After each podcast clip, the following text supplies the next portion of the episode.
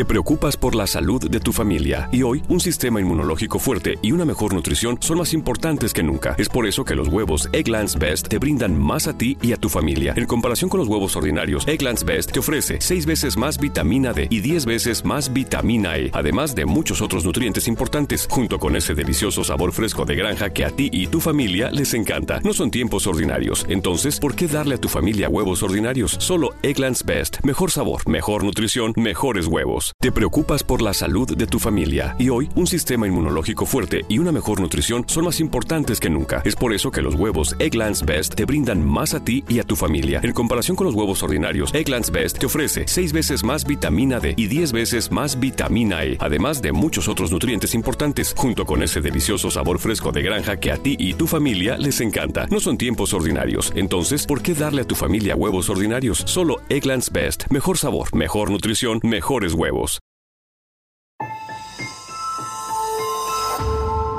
Durante años, se pensó que el Yeti vivía en los Himalayas. ¡Bienvenidos al Himalaya! Hoy, después de una extensiva investigación, sabemos que no es así. El Yeti está en México. Y este es su espacio. Yo, check this out.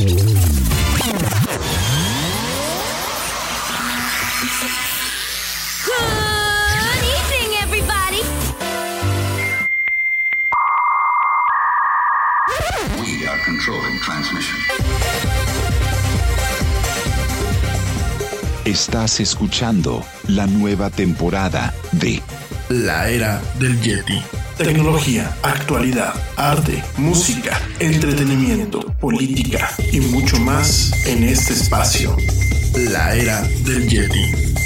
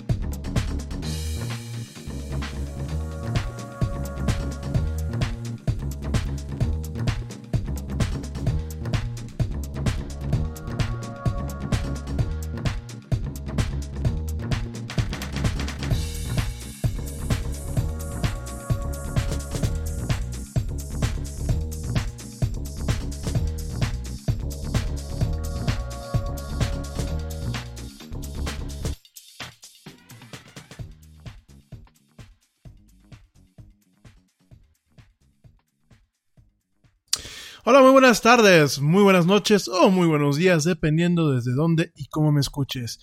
Como siempre, te doy la más cordial, la más cálida y la más peluda de las bienvenidas a esto que es la era del Yeti.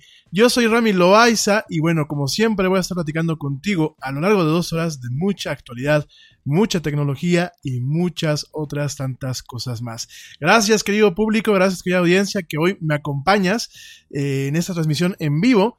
Hoy, jueves 31 de enero, por fin se acaba enero, de verdad, ¿eh? Se me ha hecho eh, tremendamente largo este, este mes. Por fin se acaba. Este, bueno, gracias a ti por acompañarme en esta transmisión en vivo. Y bueno, también gracias a ti que me escuchas en diferido a través de las diversas plataformas de audio en donde se emite este programa. Gracias de verdad, les mando un fuerte, fuerte saludo a todos. Un abrazo muy fuerte. Y bueno, me da un tremendo gusto estar contigo hoy, ya por fin jueves. Ya, eh, pues listos, listos para empezar a disfrutar el fin de semana. Este fin de semana que se viene, pues se vienen, se vienen muchas cosas. Se viene el tema del Super Bowl, se viene, bueno, infinidad de situaciones. Aquí en México, pues también son vacaciones. Bueno, vacaciones, que, que les estoy diciendo. Oigan, el Yeti, el Yeti acaba de regresar de vacaciones prácticamente, ya quiere más vacaciones, no les digo. Bueno, este fin de semana es puente, es puente aquí en México, es fin de semana largo, el día 4 eh, no se elabora. Entonces, pues bueno, creo que este fin de semana, nosotros sí trabajamos el lunes, ¿eh? Nosotros sí salimos al aire, entonces para que no te lo pierdas. Pero bueno, creo que este fin de semana pues será interesante, sobre todo por el tema del Super Bowl. Y ya esperamos que a ver si Ernesto nos acompaña el próximo lunes. Si no, de todos modos, pues ya saben que yo voy a hablar del tema tecnológico que nos topemos en el Super Bowl y también, obviamente, del tema tecnológico detrás de lo que sea el espectáculo de medio tiempo, ¿no? Esperemos que pues este año sea un buen espectáculo de medio tiempo, con bastante tecnología, con bastantes cuestiones. El Super Bowl a mí me parece muy interesante a pesar de que no soy súper fan. De hecho, es más, no le entiendo mucho el fútbol americano. Pero me parece muy interesante porque realmente, como lo hemos platicado en otras ocasiones, es un deporte que se que, bueno, se adaptó eh, para satisfacer las necesidades de un medio, que es la televisión, y para poder satisfacer lo que es el horario premium, el prime time de lo que es la televisión, ¿no? Entonces me parece un juego, un tema muy interesante, me parece que es uno de los deportes donde más se busca la innovación. Por ahí, bueno, pues hemos estado viendo que en algunas, en algunos equipos, directamente gracias a un contrato que se tiene con la NFL, que tiene Microsoft con algunos, algunos equipos y directamente con la NFL, eh, algunos de ellos, bueno, pues utilizan directamente la plataforma Surface, estas, estas consolas, tabletas de, de Microsoft estas, estas tabletitas de Microsoft, estas computadoras portátiles, porque realmente no son tabletas como en el sentido de un iPad, son computadoras, eh, pequeñas PCs, pues prácticamente en, el cuerpo de una, de una tablet. Y bueno, pues ya sabemos que varios equipos de eh, la NFL utilizan estas computadoras como si fueran sus playbooks y además, bueno, para un tema de eh, acceso, por ejemplo, a ciertas tomas, el acceso a la repetición instantánea. Entonces me parece muy interesante la forma en la que realmente la NFL ha tratado de modernizar constantemente lo que es este deporte. Obviamente, pues tenemos el tema de las repeticiones, tenemos eh, este formato que se presta mucho para televisión, se presta mucho entre, entre un set de jugadas, pues se presta bastante también a poder meter comerciales. Eh, realmente es, un tema mm, de un deporte sumamente mediático, ¿no? Yo sé que algunos de ustedes me van a decir, bueno, pues que el fútbol, soccer y esto y aquello, pero yo creo que hay que reconocer, yo creo que son, obviamente son dos deportes muy diferentes son dos nociones de deportes muy diferentes. Creo que son dos públicos también sumamente diferentes. El público latino se presta mucho más al tema del fútbol soccer y obviamente bueno el público principalmente ah, principalmente americano porque por ejemplo los británicos no son tan fans del de el, fútbol americano no del, fútbol fútbol porque realmente el soccer como tal pues eh, es, es, el concepto del deporte del balompié.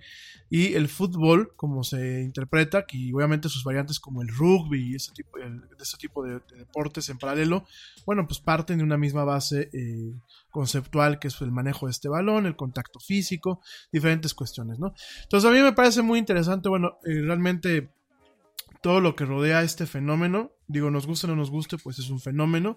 Y pues ya, ya platicaremos el lunes qué nos pareció pues el tema del Super Bowl. Obviamente no solamente la plática del deporte como tal, sino todo el trasfondo tecnológico que encontremos, ¿no? Entonces, bueno, pues eso va a ser un fin de semana muy interesante. Por aquí te voy a dar algunas recomendaciones antes de que termine el programa acerca de eh, anime. Van a decir, oye, ¿por qué no nos recomiendas cosas de Netflix? El próximo lunes lo hago, igual lo hago a través de las redes sociales, pero eh, directamente, pues eh, muchos de ustedes me han dicho, oye, de pronto te callaste con el tema del anime. Entonces, bueno, vamos a platicar un poquito al final del programa de anime y algunas recomendaciones que pues valen yo creo que la pena ver ahora en estos meses, en estos meses que arrancan el año. Bueno, eso por un lado. Por otro lado, el día de hoy vamos a estar platicando de. Ahora le tocó a Google. De veras, este. Yo no sé qué le pasa al mundo. Yo, yo entiendo. Entiendo que son tiempos un tanto vertiginosos. Entiendo que en los negocios no hay reglas escritas. No hay, digámoslo así, este. cosa que no se valga. Pero ahora le tocó a, Google en cuanto a que directamente Apple, como lo platicamos el día de ayer, para la gente que no escuchó el programa de ayer, por favor escúchenlo para que tengan un poco de marco de referencia de qué es lo que, eh, lo que voy a hablar el día de hoy. El día de ayer yo te comentaba, agarra eh, Apple y le quita un certificado corporativo a Facebook, de tal forma que Facebook ya no puede utilizar sus, sus, aplicaciones de forma interna. Aplicaciones de forma interna, no solamente las aplicaciones de prueba, no solamente lo que en términos eh, del slang eh, informático, el, el, dog food, o que son las, las, versiones de prueba de una aplicación, vamos a pensar, pues la, la versión alfa de la siguiente versión de la aplicación de Facebook, la prueban internamente. Entonces, no solamente esas aplicaciones se vieron afectadas, sino se vieron aplicadas. Eh, no, se, me lengua la traba, perdónenme. Este, no solamente esas aplicaciones se vieron afectadas, sino también se vieron afectadas aplicaciones directamente de uso interno de Facebook. Por ejemplo, un menú, un menú para la cafetería. Ah, porque son muy fresas los de Facebook. Y ahí en su campus cuando tú vas a ir a la cafetería, muchas veces tú puedes directamente desde el teléfono, desde antes de pararte de tu oficina, ir programando lo que vas a querer, de tal forma que cuando llegues, pues ya te está esperando, ¿no? Entonces dejó de funcionar esa aplicación, dejó de funcionar ciertas aplicaciones, por ejemplo, para reservar salas de junta, para el gimnasio, para algunas cuestiones del estacionamiento, para el control de nóminas, o sea, todas las aplicaciones que funcionan en iOS. ¿Qué es iOS? iPhone y iPad todas estas aplicaciones dejaron de funcionar, te lo dije el día de ayer, porque directamente Apple se molesta por este tema de esta aplicación que se llama Facebook Research, que Facebook Research pues es una aplicación prácticamente para espiar a adolescentes y no tan, no tan adolescentes, pero principalmente el muestreo principal fue con adolescentes y espiarlos digo obviamente de forma consciente, no, no aquí no hubo ni siquiera un engaño, de hecho les estaba pagando su corta feria eh, este, Facebook, 20 dolaritos al mes a la gente que se dejaba, pues obviamente monitorear, un monitoreo muy profundo, una aplicación muy agresiva, una aplicación que inclusive utilizaba ciertas APIs, una API que es, es una interfaz de programación, son, digámoslo así, son enchufes que un fabricante de un sistema operativo te permite para que tú puedas interactuar con ese sistema y en el caso, por ejemplo, del iPhone y del iPad, pues puedas interactuar con diversos elementos de ese sistema, por ejemplo, la cámara, los acelerómetros, los sensores, etcétera, ¿no? Entonces, ¿qué pasa? ¿Qué es lo que pasa directamente? Eh, hay ciertas APIs que están reservadas, que no están plenamente documentadas o que mantienen un acceso privilegiado. En ocasiones se tiene que pedir permiso directamente a Apple por escrito de por qué vas a utilizar un, enchufe de esos, ¿no? ¿Y qué es lo que pasó? Bueno, pues directamente Facebook se, se, saltó todas las trabas. Válgame, oyendo, pero, pero espeso, ¿eh? Perdónenme. Facebook se salta todas las trabas, literal, y eh, hace una aplicación muy, muy, muy, muy este, agresiva y además de todo la distribuye utilizando un certificado de distribución corporativa que eh, directamente pues eh, solamente te permite que tú distribuyas aplicaciones a tu empresa o en ciertos canales sin tener que utilizar la App Store, ¿no? Entonces, bueno, pues ayer fue un escándalo. Mejor escucha el programa del día de ayer para que, bueno, entiendas todo lo que te estoy diciendo. Y eh, directamente, bueno, pues Facebook se queda sin este certificado, ¿no? Lo tiene revocado todavía hasta el día de hoy. Hay algunas aplicaciones que se empezaron a restablecer, pero todavía hoy en la mañana tenía el certificado principal, el certificado corporativo totalmente eh, revocado. ¿no? No eh, al momento que tú tienes un certificado, que era lo que yo explicaba el día de ayer, pues directamente no se pueden utilizar ciertas aplicaciones. ¿Qué pasa con, con Google? Bueno, pues Google también tiene sus problemas, tiene sus detallitos. Y hoy agarra Apple y dice, ¿sabes qué? Tú también. ¿sabes? les cortan el certificado y todas las aplicaciones de uso interno de Google dejan de poderse utilizar.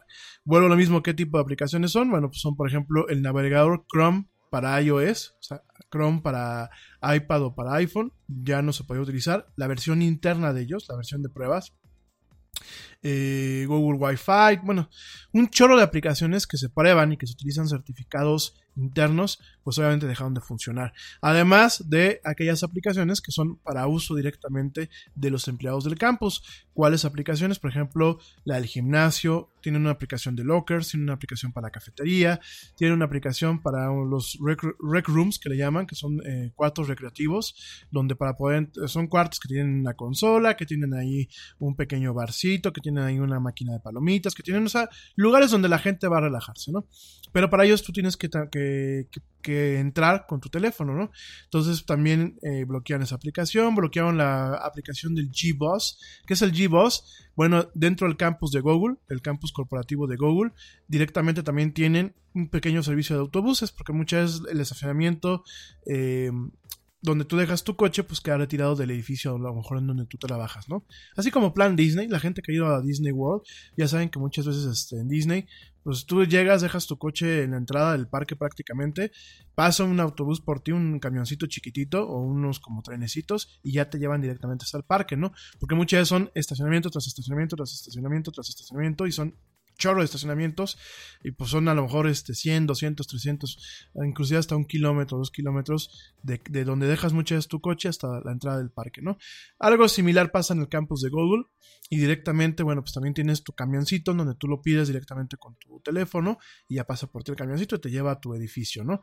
Hay que recordar hay que recordar que este tipo de empresas pues tienen edificio tras edificio, tras edificio, tras edificio. O sea, son campuses, por eso se llaman así.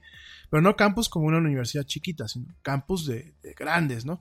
Entonces, pues todos estos servicios se vieron afectados. Te voy a platicar por qué en unos minutos más. Y vamos a estar, bueno, pues volviendo a tocar un poquito el tema.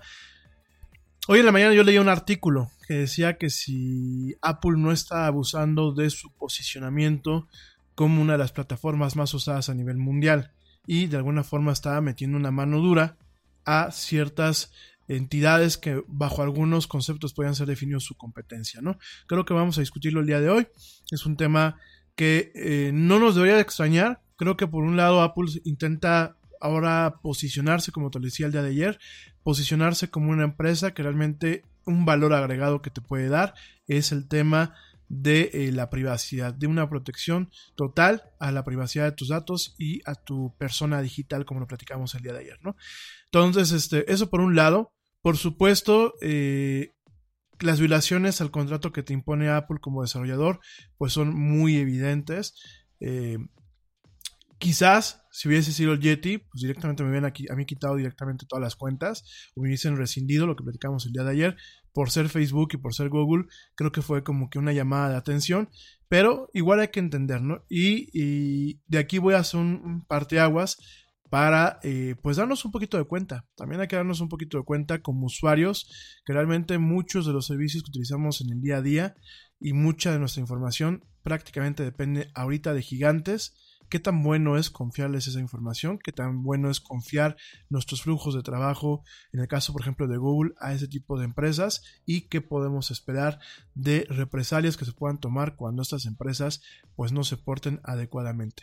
Vamos a estar platicando de esto. También hoy vamos a platicar, hoy sí, porque ayer nada más lo presumí, ya no me dio tiempo, voy a platicarte de este, pues ayer dije mega brecha, pero realmente es una gigabrecha, una gigabrecha de 2.2 mil millones de eh, nombres de usuario y contraseña que están fugadas, los vamos a platicar, vamos a, ya me tocó investigar un poquito más acerca de cómo está el tema, de hecho pude confirmar la primera colección de, este, de estos datos que se están fugando y em, bueno, pues vamos a platicar un poquito de este tema, por qué es importante, por qué eh, prácticamente pues Tú puedes estar también involucrado, te voy a volver a dar las herramientas para que cheques esto y sobre todo te voy a volver a platicar algunos casos en donde, aunque tú no lo creas, tu información puede ser pésimamente mal usada.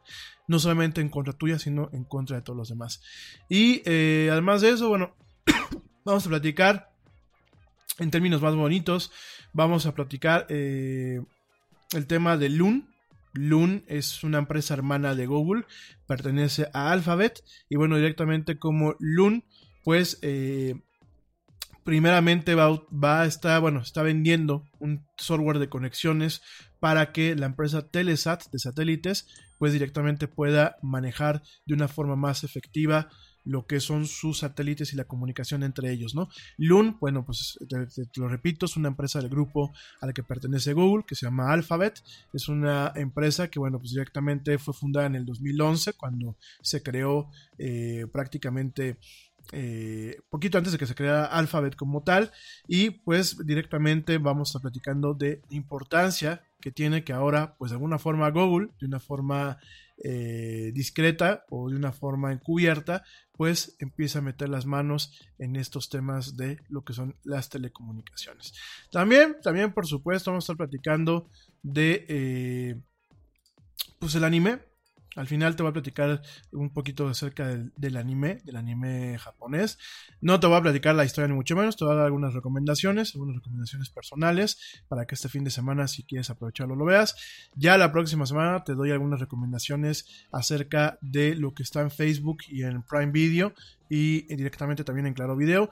Usualmente lo que yo estaba haciendo el año pasado era que antes de que terminara el mes, pues daba las recomendaciones de lo que era las películas, o bueno, no, ni siquiera recomendaba. Leía prácticamente el comunicado de prensa que nos manda Netflix para directamente decirte qué nuevas este, series o qué nuevos programas van a estar en esas plataformas. Todavía creo que en enero lo hice, ¿no?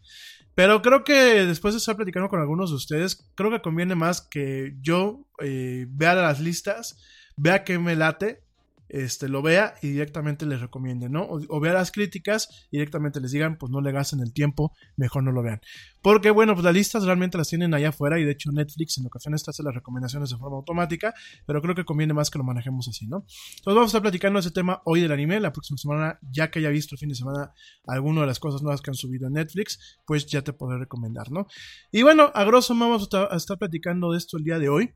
Vamos a, sentar ciertos precedentes para poder hablar de otros temas la próxima semana.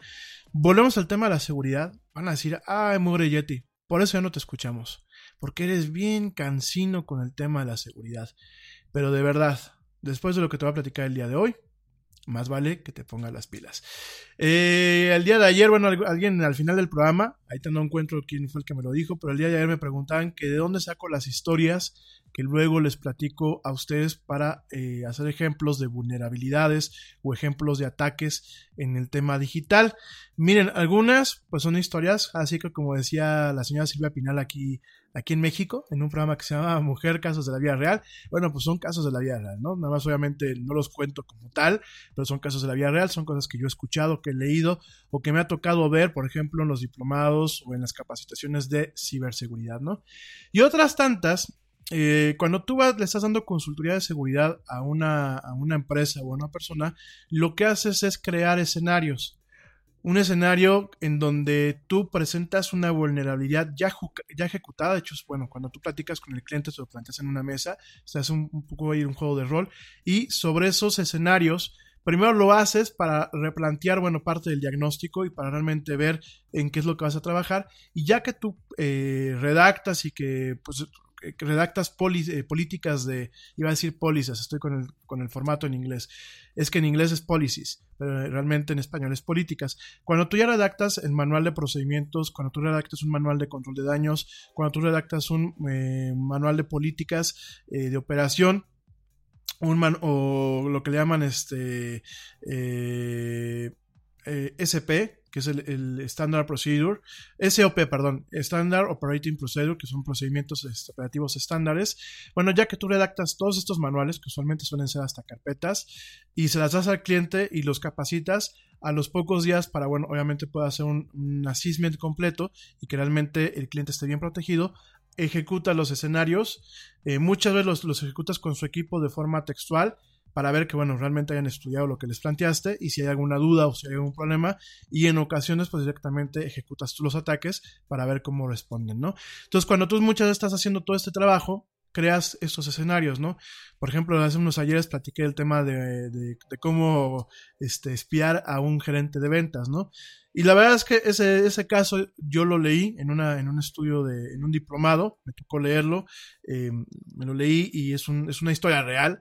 Por ahí me tocó que alguien aquí darle el consejo en su momento también para que se ejecutara. Y es una táctica que se sigue ejecutando hoy por hoy. Y eso es lo que pasa cuando realmente no se tiene un tema de conciencia acerca del manejo de los dispositivos y de los medios electrónicos, ¿no? Entonces realmente eh, todo eso es un trabajo que aquí, bien, fíjense que en los países latinos poco se toma en cuenta el tema de la consultoría, el tema de seguridad digital. Eh, bueno, es, es, un tema que hoy por hoy se vuelve muy relevante.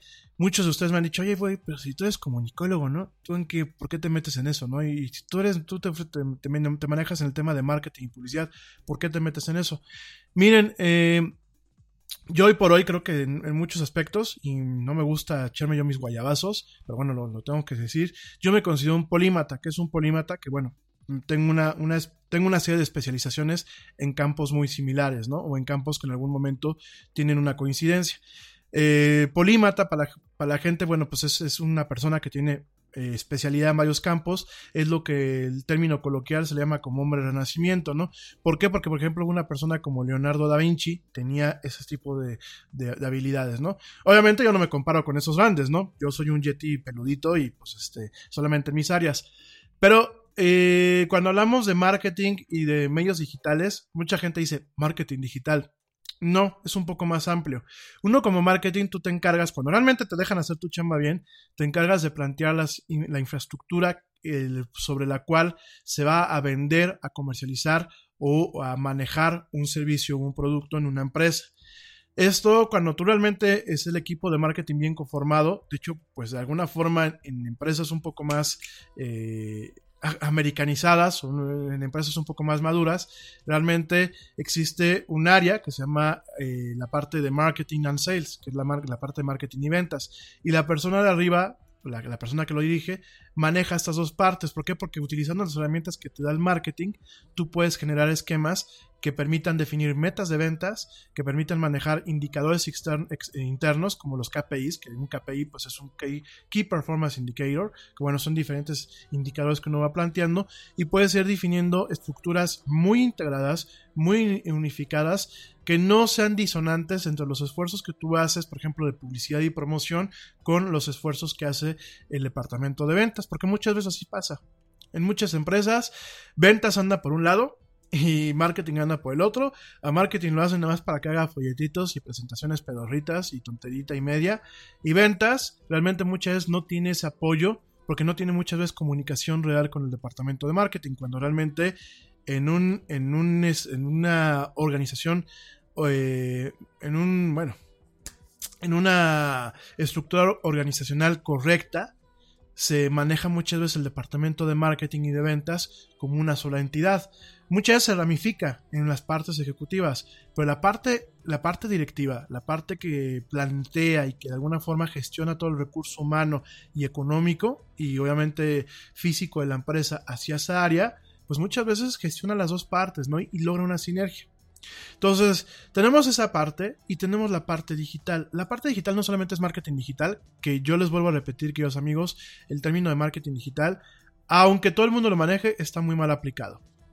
¿Por qué? Porque muchas veces no se crean las formas adecuadas para realmente poder eh, vender directamente el producto o vender directamente el servicio a través, por ejemplo, de las plataformas de redes sociales y a través de lo que es el inbound marketing, que es generar blogs, que es generar contenido y bueno, diferentes cosas que hoy en día todo el mundo se llena la boca en las agencias de marketing chiquititas o de marketing digital y que realmente al, al cliente, pues muchas veces le doras la píldora pero al final del día no están los resultados que deben de ser. No hay un, volumen de, ventas adecuado, ni hay un retorno de inversión adecuado a los esfuerzos que se hacen.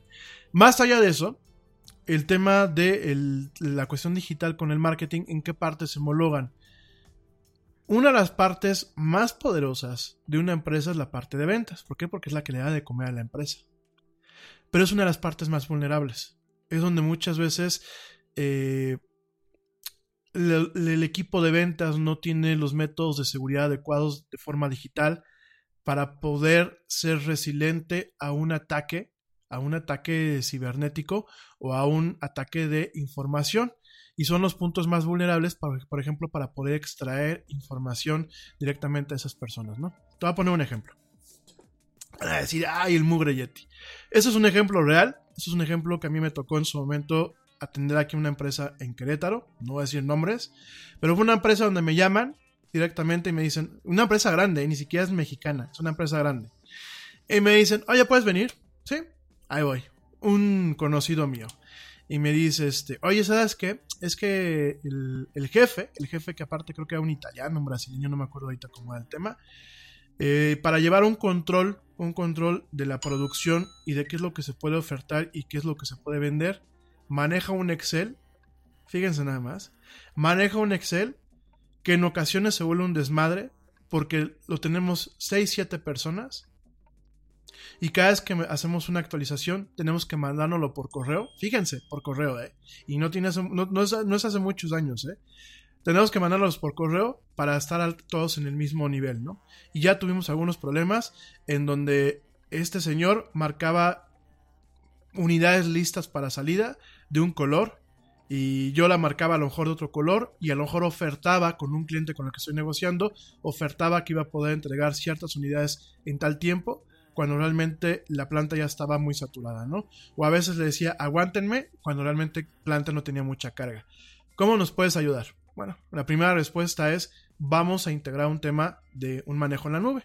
Y le propuso un tema de Dropbox y le propuso un tema de Office 365, ¿no? De hecho, hasta le saqué la cuenta y les paso el consejo. Cuando hagan ese tipo de consultorías, cobren por adelantado porque yo saqué la cuenta, di la consultoría, ni se me pagó la consultoría ni me pagaron la cuenta del Office. Al final me la tuve que fumar yo el contrato anual del Office este 365, ¿no? Pero bueno, nada más para que tomen ustedes, gente que me escucha, que van saliendo las carreras o que están arrancando con un negocio, para que se pongan las pilas, para que no cometan las mismas pendejadas que comete el Yeti, ¿no? Entonces, pues agarro y más allá del tema de solucionarles ese problema, de, a ver, un, maldito archivo de Excel que aparte pesaba un chorro y estarlo jugueteando directamente en los correos electrónicos, además de todo eso, hay un problema. Porque no existían los protocolos adecuados de seguridad para poder realmente manejar ese tipo de archivos. A mí me lo enseñaron, me lo presentaron, incluso me mandaron una copia para poder este, eh, eh, consultarles la, darles la consulta de una solución. Pero aquí hay un problema. Yo no firmé ningún papel donde me hiciera yo responsable de la salida de esa información. No, nadie de sistemas estuvo enterado que había ese, tema. O sea, al final, los recursos electrónicos son malos. ¿Y qué pasa? Pues yo podría tranquilamente como, como, como usuario ahí o como alguien que a lo mejor ni siquiera un consultor efectivo, sino a lo mejor eh, se propició y yo me colé y a lo mejor estoy trabajando para la competencia de esa empresa, yo podía haberles dado baja a la información y haber directamente, pues, este, haberles ayudado a meterle un gol por parte de la, competencia, que la competencia pues estaba buscando ciertos contratos, no sobre todo contratos de gobierno y eso, yo, yo veía ahí el, el, flujo de eventos que le llaman, el funnel, que en ocasiones le llaman el embudo, veía ahí diferentes cosas que yo decía, lo están manejando sin nada de seguridad, un archivo de Excel sin seguridad, máquinas que, eh, ¿qué pasaba? Como el Active Directory, porque eran máquinas con Windows. Entonces, para poder autenticar mucha es la conexión de esas máquinas en la red y para poder entrar a los espacios de la red y entrar muchas en la máquina, se utiliza algo que Microsoft vende que se le conoce como Active Directory, un directorio activo.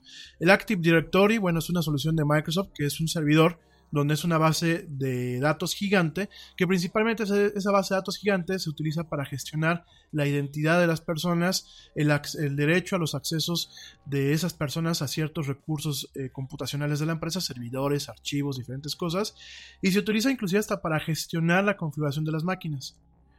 De tal forma que si a ti se te descompone una máquina, tú llegas eh, con la máquina nueva, se conecta al servidor, Active Directory, checa tus, tus credenciales y en base a la configuración que el administrador de sistemas te dio, automáticamente instala una imagen, así se le conoce, una imagen de, eh, de, la configuración de la computadora de acuerdo a tus necesidades, ¿no? Con ciertos programas, con ciertos archivos, con cierta configuración en el correo electrónico, diferentes cosas, ¿no? Como Active Directory no funcionaba bien porque el gerente de sistemas hacía una, una mala chamba, ¿qué era lo que pasaba? Pues mucha gente traía las, las, computadoras prácticamente en el modo de autenticación local. Y en el modo de autenticación local, todavía con Windows 7, tenía ciertas vulnerabilidades que podían ser explotadas para poder sustraer información o poderse conectar a la máquina sin que hubiera ningún, eh, ninguna profundidad o ningún sistema de seguridad adicional, ¿no? Además de eso, bueno, pues por ejemplo, el manejo de los celulares. O sea, yo, por ejemplo, en esa sala de juntas, pues podía haber tomado fotos a la infraestructura, máquinas que decían es que yo escuchaba, dejé la máquina abierta porque como tarda mucho en volver a arrancar, pues este, mejor la dejé abierta, ¿no? Y tú pasabas, y aparte que veías máquinas con, con, con la pantalla que no se dormía, lo cual, bueno, obviamente también es un tema de consumo eléctrico, te preocupas por la salud de tu familia y hoy un sistema inmunológico fuerte y una mejor nutrición son más importantes que nunca. Es por eso que los huevos Egglands Best te brindan más a ti y a tu familia. En comparación con los huevos ordinarios, Egglands Best te ofrece 6 veces más vitamina D y 10 veces más vitamina E, además de muchos otros nutrientes importantes, junto con ese delicioso sabor fresco de granja que a ti y tu familia les encanta. No son tiempos ordinarios, entonces, ¿por qué darle a tu familia huevos ordinarios? Solo Egglands Best. Mejor sabor, mejor nutrición, mejores huevos. Te preocupas por la salud de tu familia y hoy un sistema inmunológico fuerte y una mejor nutrición son más importantes que nunca. Es por eso que los huevos Egglands Best te brindan más a ti y a tu familia. En comparación con los huevos ordinarios, Egglands Best te ofrece 6 veces más vitamina D y 10 veces más vitamina E, además de muchos otros nutrientes importantes, junto con ese delicioso sabor fresco de granja que a ti y tu familia les encanta. No son tiempos ordinarios, entonces, ¿por qué darle a tu familia huevos ordinarios? Solo Egglands Best. Mejor sabor, mejor nutrición, mejor huevos. Pantallas que si entra cualquier extraño o entra cualquier persona que puede tener una mala, una mala intención, pues directamente un par de fotos cuando se paran al baño de su cubículo o eso, y ya tienes un problema.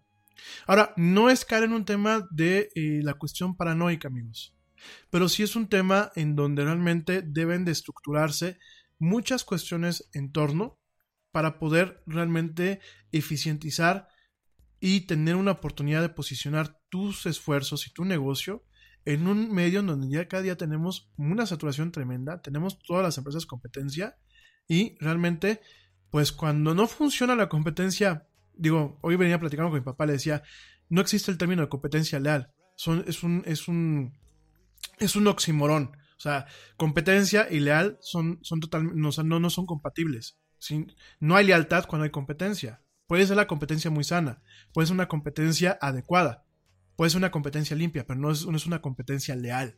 Leal, o sea, el término está mal aplicado. Entonces yo, yo venía platicando y oye, cuando, cuando la competencia se vuelve muy árgida y cuando hay proyectos muy grandes, pues mira, si realmente son proyectos gigantescos y, y, tienes las posibilidades de ganar y tienes ganas de fregarte la competencia, uno invierte lo que sea necesario para llevarte ese tipo de proyectos.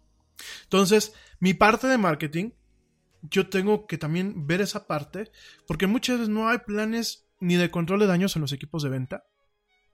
No hay planes ni de precaución de la, ni de cuidado ni seguridad de la información. Ves a los empleados en el Starbucks, los empleados de ventas, con las máquinas abiertas de par en par. No cuidan ni siquiera si se les paran atrás, si se les paran enfrente.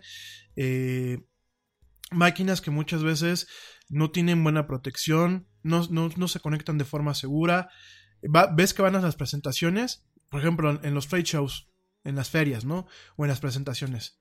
Van, se juntan muchas veces en el, stand, se descuidan ellos y tranquilamente alguien puede llegar con un USB y copiar rápidamente los datos. Te lo digo porque me ha tocado verlo, ¿eh? No creas que me lo estoy inventando. Me ha tocado ver cómo muchas veces sutilmente llegan y mientras se le, se le juntan a la gente en los stands. Todo eso debe de recaer sí en la parte de sistemas, pero si, si la gente de marketing no sabe qué pedirle a los sistemas, el sistema se queda con lo que dan en sus manuales. Y los sistemas no entiende mucha de la realidad de ventas porque pues él no está en esa área. Aquí lo que se requiere es alguien con un enfoque sinergístico en donde sepa pues, la parte de ventas, la parte de marketing y generar estrategias que realmente permitan integrar. Sobre todo porque muchas de las ventas hoy en día se están haciendo en los medios digitales.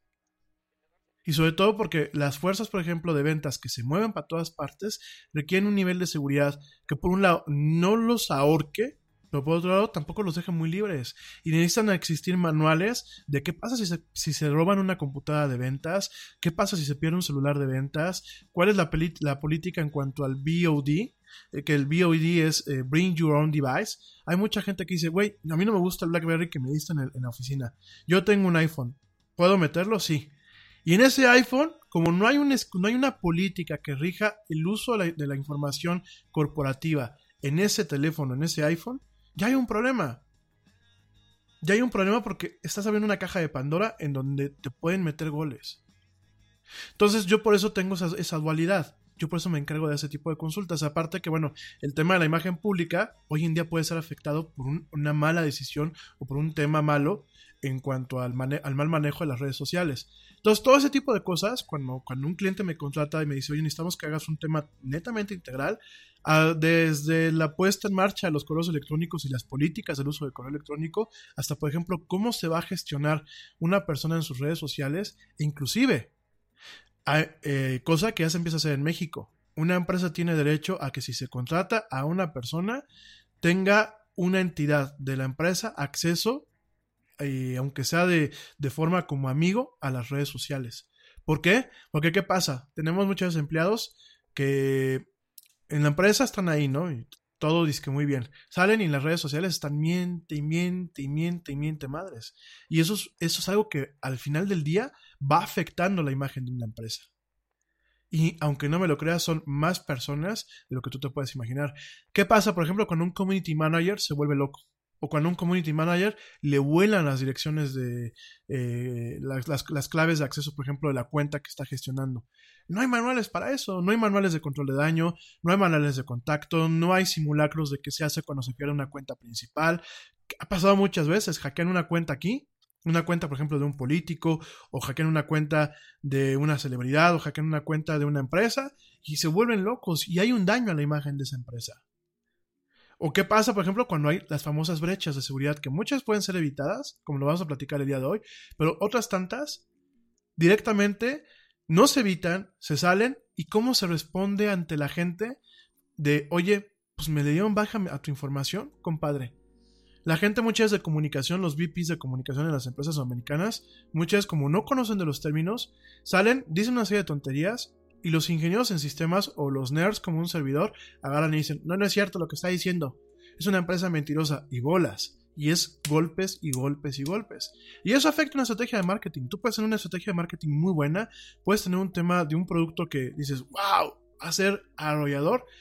Pero en primer lugar, si tú no sabes cómo, lo, cómo realmente vas a utilizar los medios digitales para venderlo, no nada más de sentarte y sí, sé hacer este SEO y sé hacer AdWords y sé manejar redes sociales y soy un community manager muy fregón. No, no solamente eso. Realmente que sepas cómo vas a utilizar los canales, cómo los vas a utilizar a tu favor muchas veces, qué es lo que está haciendo la competencia y el tema de cómo vas a proteger a tu equipo de ventas, a tu equipo de marketing en cada uno de los aspectos. Miren, no, no me voy más lejos. Hay una empresa de publicidad aquí en, México, bueno, una de tantas. Tiene sus oficinas muy nice en un penthouse ahí en, en, la, colonia Polanco, en, la Ciudad de México. Y lleva cuentas muy grandes. Eh, en el ping pong con el cliente, con uno de sus clientes, se les dar la información. De tal forma que otra empresa, que es la competencia de ellos, bueno, que es la competencia de ellos y que quiere quedarse con esa cuenta, ha estado proponiéndole cosas en base a las debilidades de las campañas de publicidad que está haciendo esta empresa. No digo nombres, es un caso real, es un caso que se discute a diario en, en los foros de hackers. Se ríen la gente de los chavos, porque aparte son chavitos, aquí todos hipsters, salen directamente con, con, la, con, la, MacBook, se van al cafecito de enfrente a hacer brainstorming, porque parece ser, o sea, tiene una oficina padrísima, con salas de juntas padrísimas que yo ya quisiera tenerlas y todo, pero pues hay que irse a hacer el brainstorming, que es esta lluvia de ideas, a la salita pedorrita que tiene el Starbucks enfrente, ¿no? A unas cuadritas ahí de Mariano Escobedo. Si ya sabe, si alguien me está escuchando ya sabe qué empresa es, aguas, ya le pasó el tibia gratis. Entonces van ahí y ya la otra empresa contrataron a unos chavitos que están en esos grupos de hackers y ya los tiene fichados y le están pagando una lana tremenda. Porque llega y pues entre las distracciones, entre que ya puso una lombriz en uno de los, en una de las computadoras, porque aparte los chavitos, pues la computadora de la oficina se la llevan a su casa. Y en su casa no creen que están haciendo chamba nada más. Están navegando por Facebook, están con el Spotify, están con varias cosas y por ahí se les, se les han estado colando. Entonces, nada más para que se den una idea. Son puntos. Oigan, a ver, a mí me dicen, es que es un contrato de 3 millones de pesos al año. Un contrato de 3 millones de pesos al año. Y a lo mejor me va a costar solamente, vamos a pensar, 50 mil, 60 mil pesos a mí invertirle para ganarlo. Créanme que lo hago. Y créanme que en la guerra del amor y en los negocios todo se vale. Y si yo tengo la facilidad de espiar directamente al, fulanito de enfrente para yo llevarme la cuenta, créanme que lo voy a hacer. Y no es mala onda ni es porque ahorita digan el Yeti no tiene ética. No, señores, así son los negocios. Entonces, es para que cobren conciencia, porque uno piensa, nah, Sí, sí pasa.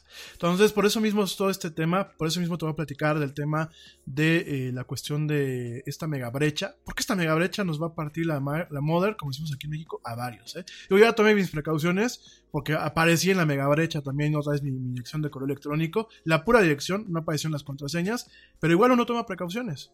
Entonces, nada más para que lo sepas, y bueno, está platican, llegando lo voy a platicar. Y bueno, para la gente que me preguntó directamente ayer, pues por eso tengo esta dualidad y por eso doy este tipo de consultas.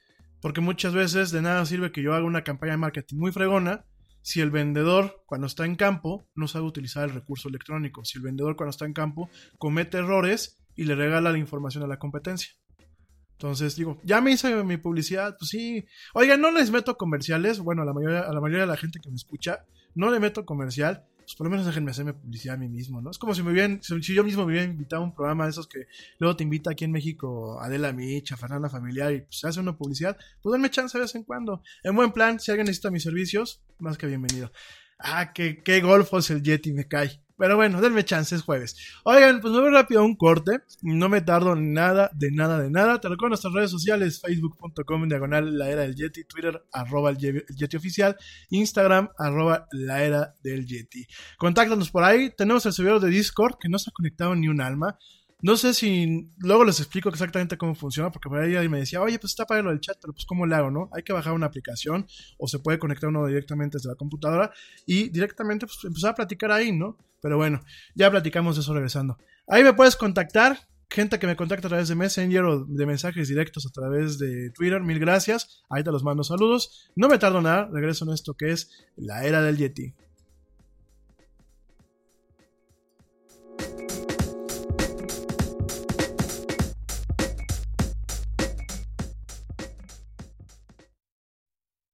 Yo, check this out. Este corte también es moderno. No te vayas.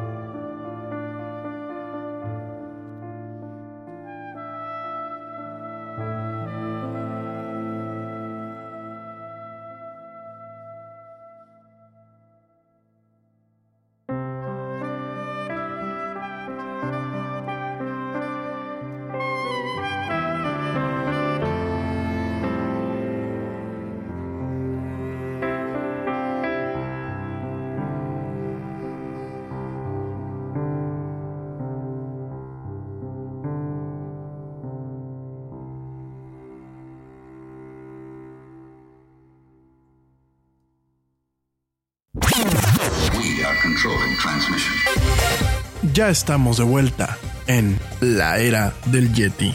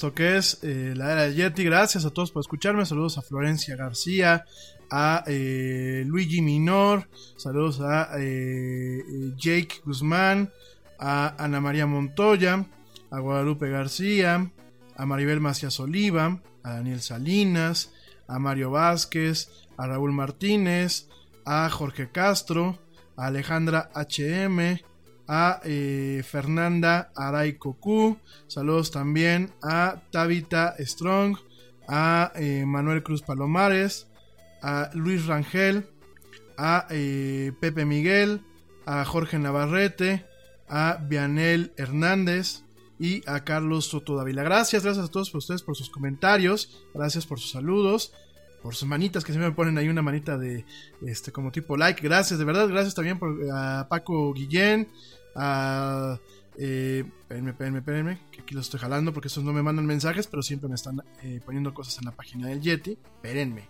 espérenme, no se me desesperen. A Paco Guillén, al buen eh, David Cepeda, a... Espérenme, que no me carga luego aquí. Ya tenía todo aquí montado. Soy un fraude, me cae de veras, eh. Este...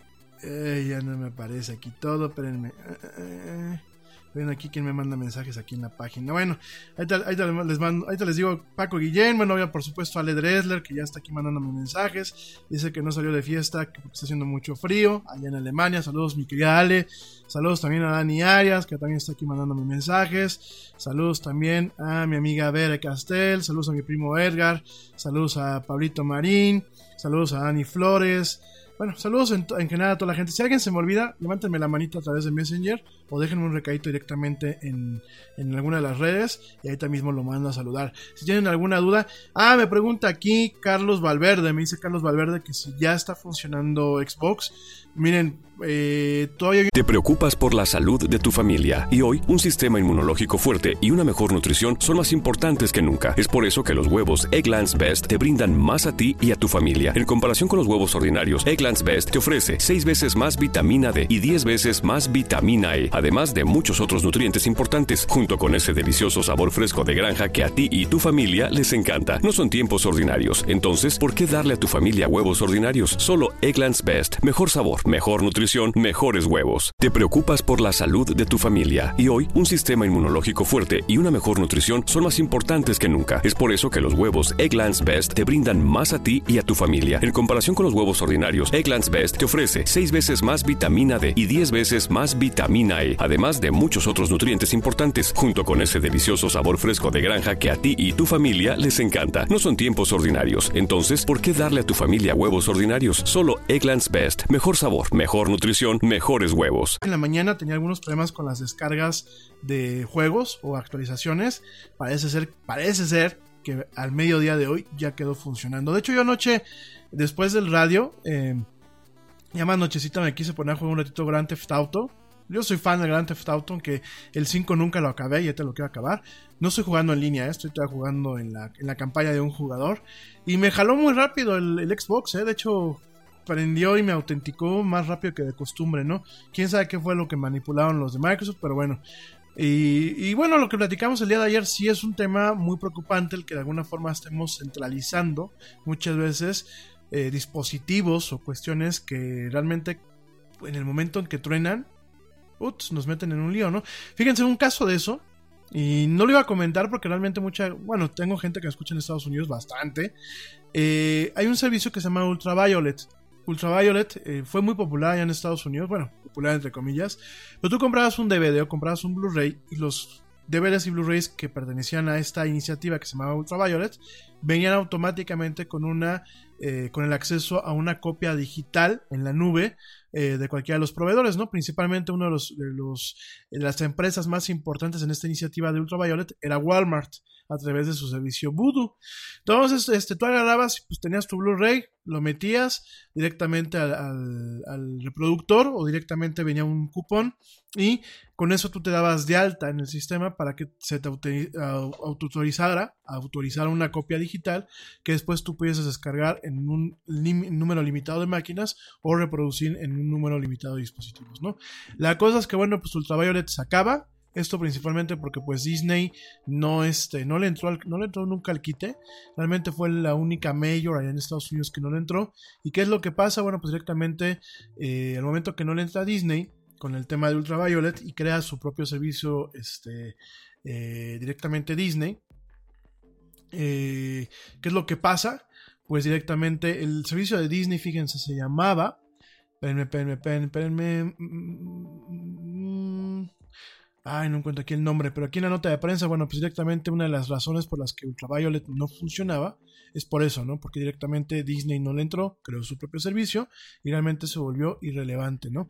Entonces, bueno, pues este servicio se va, o sea, este servicio deja de funcionar, hoy se mandó el correo, este servicio deja de operar a partir de, de junio y cómo te puedes preparar, bueno, pues directamente con alguno de los eh, plataformas que siguen dando el servicio por ejemplo, Voodoo de, de Walmart, Verizon Files, Paramount, eh, Kaleidoscope y Fandango Now, que son los servicios que lo daban allá en Estados Unidos.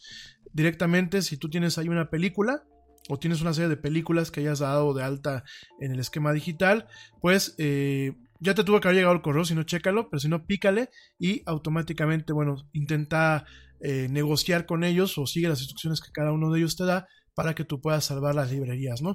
Y esto es un tema que es muy, muy, a mí me parece muy cañón en estos tiempos modernos, porque si ya todo está en la nube, ¿no? Y por un lado tenemos un tema de comodidad de que todo está en la nube.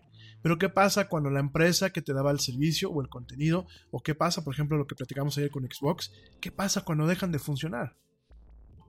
Hay muchos juegos que directamente dependen, videojuegos que dependen de la conexión directamente a Internet. ¿Qué pasa cuando, por ejemplo, el estudio que hizo ese juego deja de existir. Ese juego, además de volverse un término que se le conoce como abandonware, bueno, tú ya, ya, no tienes acceso a él. Entonces, eh, sobre todo, por ejemplo, hay ciertos esquemas de protección de derechos de autor, lo que le llaman DRM, que son los Digital Right Management. Hay muchos juegos que lo traen. Entonces, cada X tiempo, checan directamente, se conectan a checar a Internet para ver que pues, la licencia siga activa. ¿Qué pasa el día de mañana que una de estas empresas deje de tener un servidor de estos y tú quieras, pues obviamente el juego que te costó 25, 30, 50 dólares, pues lo quieres utilizar? Es un problema, ¿no? Lo decía yo ayer con el tema de Adobe. Hoy en día uno paga una licencia que es una renta. Mensualmente le tienes que, que empalmar a Adobe pues, este, entre 25 y 50 dólares dependiendo de, de qué es lo que estés utilizando, ¿no? Y cada X tiempo, Adobe, las aplicaciones de Adobe checan en internet que la licencia siga activa. Supuestamente Adobe es cada 30 días, supuestamente. A mí me ha tocado dos veces en la semana, cuando por ejemplo se va mucho la luz o se había ido mucho el internet o cualquier cosa. En ocasiones hasta dos veces en la semana dándome late el sistema para confirmar la licencia. Vamos a pensar lo que yo te decía ayer, un tema catastrófico.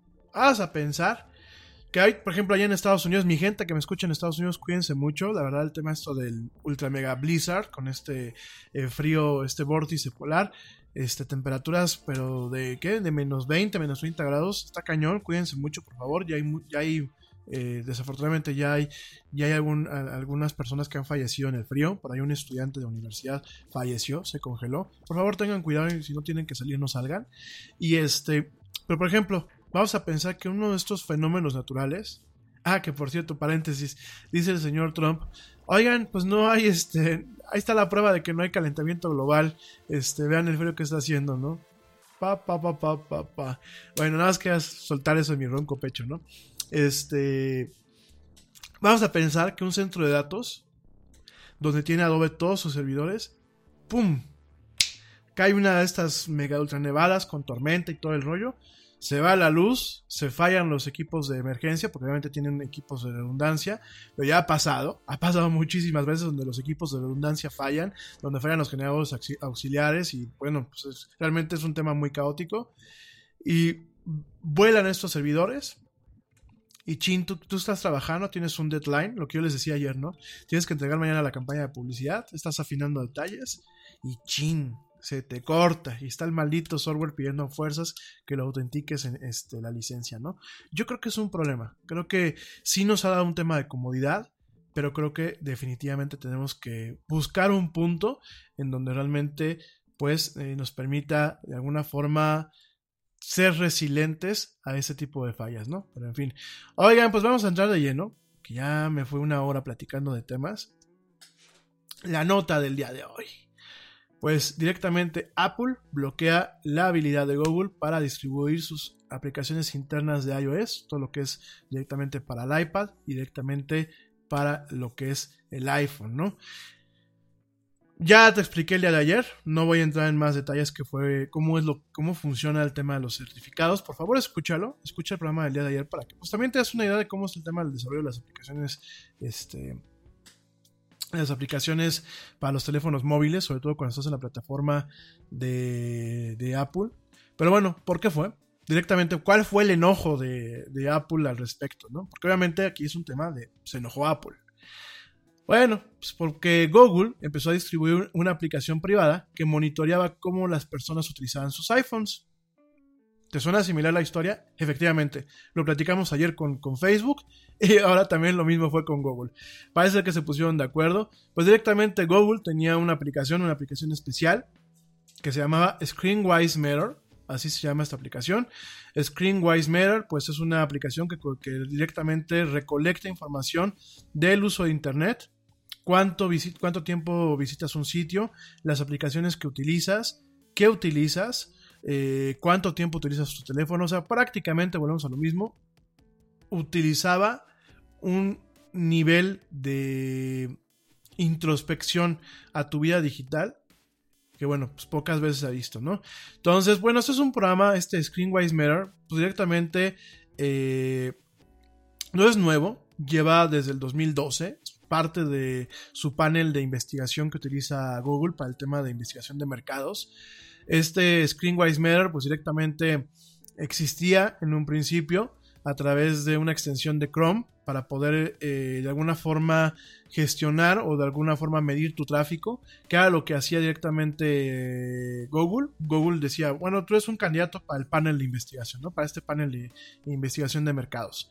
Yo te instalo un router especial en tu casa, te lo pongo y tú vas a descargar una, una extensión especial para, para Chrome, para su navegador, para yo poder rastrear todo lo que hagas, ¿no? Y ver cómo te comportas y ver cómo funciona y, ta, ta, ta, ta, ta, ta, ¿no? Aquí la cosa, bueno, pues es que directamente eh, esta aplicación está disponible para cualquier persona que tenga 18 años, pero eh, también permite a usuarios de eh, 13 años para arriba y para abajo, entiendas esto, niños, que usen el, que puedan eh, unirse al programa y descargar la aplicación si viven directamente en la misma casa. Vamos a pensar que pues yo tengo hijos, mis hijos tienen 8 años y directamente los hijos, mis hijos quieren cargar esta aplicación que va a permitir que les monitoreen todo, ¿no? Eh, obviamente esas dos, eh, esas dos aplicaciones son paneles de investigación, paneles de investigación de, de mercados, tanto Facebook como Google te pagaban una lanita eh, por utilizar estos, estos servicios y por dejar que te espiaran todo. En el caso de Facebook, yo te lo decía el día de ayer, pagaba 20 dólares al mes a los chavos que utilizaban esta aplicación que era muy invasiva. En el caso de Google, te regalaban algunas tarjetas de regalo, de Amazon principalmente, por un acceso total a todos los datos, ¿no? Porque aquí el problema, el problema no es, eh, volvemos a lo mismo, no solamente es que mida a dónde te conectas, ¿no? ¿Qué, qué qué, eh, a qué sitios navegas? El problema es que este, estas dos aplicaciones en particular, y por eso mismo Apple levantó la ceja, es porque directamente, bueno, Apple levantó la ceja por dos cosas, pero ahorita voy a llegar a eso. Es principalmente porque Apple levantó la ceja porque son programas muy agresivos. Son programas que cuando los instalas te piden permiso para muchas cosas. Y por ejemplo, en un tema de investigación de mercados o de alguna forma de modelaje del comportamiento del consumidor en línea, uno lo que uno usualmente hace, vamos a pensar yo, hablo desde mi experiencia como publicista, eh, lo que tú haces directamente, si hay ciertos programitas que te permiten eh, generar un esquema de eh, pues el tema de, del comportamiento de un usuario o del consumidor en línea. Pero bueno, esos programas no son de... lo instalas de forma remota. De hecho, eh, usualmente lo que haces es tener una plática con, los voluntarios del panel. Platicas con ellos en la oficina, eh, les haces firmar ciertos waivers, les haces firmar ciertas cuestiones que realmente no solamente a ti te quitan una carga legal, sino de alguna forma estás buscando informarle a la persona cómo vas a usar sus datos y hasta qué nivel de profundidad vas a rascar a los datos, ¿no? Usualmente lo que se hace solamente se instala una extensión en sus computadoras o una aplicación especial en sus teléfonos que lo único que mide es el tráfico web, nada más. No mides ni Facebook, no mides ni WhatsApp, no mides ningún proceso más del teléfono. Lo único que tú mides es el tráfico que entra y sale directamente de un navegador. Que aparte el navegador usualmente es un navegador especial es un navegador que utiliza, por ejemplo, en el caso de iPhone, utilizas el mismo WebKit, que es el navegador de, que, digamos así, el corazón que alimenta a lo que es este Safari, Safari en el teléfono. El mismo corazón, el mismo núcleo que Apple permite, porque tú no puedes, o sea, tú tienes Chrome y tienes, por ejemplo, Mozilla en tu teléfono, pero realmente Chrome y Mozilla en el iPhone lo único que son ellos es la parte de afuera de la aplicación, digámoslo así, lo que es el cromo, lo que es la interfaz de usuario. Lo que es el motor, lo que se encarga de renderear y de mostrar las páginas y eso, sigue siendo Safari. Esto es, esto es neta, ¿eh? No crean que me lo estoy choreando. O sea, en los iPhones solamente hay un, hay un solo navegador, se llama Safari. Chrome, Edge de Microsoft y Mozilla y Opera Mobile son, digámoslo así, eh, el motor de Safari con el empaque de cada una de esas empresas. Háganse de cuenta que son, es, un, es como si fueran los coches. Acuérdense, yo siempre platico de esto, ¿no? El Mazda 6 eh, de hace unos años, Mazda 6, por ejemplo, del 2012, ese Mazda 6, cuando, como todavía era ensamblado en una planta de Ford en Estados Unidos, eh, ese Mazda 6 tenía un motor que era el mismo motor de eh, los de ciertos modelos de la Mustang.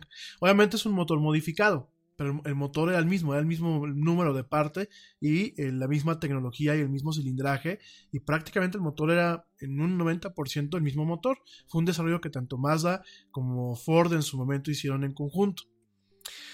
Es lo mismo aquí, el motor, el núcleo del, navegador es el mismo, es porque eh, Apple no permite que tú corras un navegador especial dentro de, sus teléfonos o de sus tablets. Lo que ves ahí es Safari con otra cara.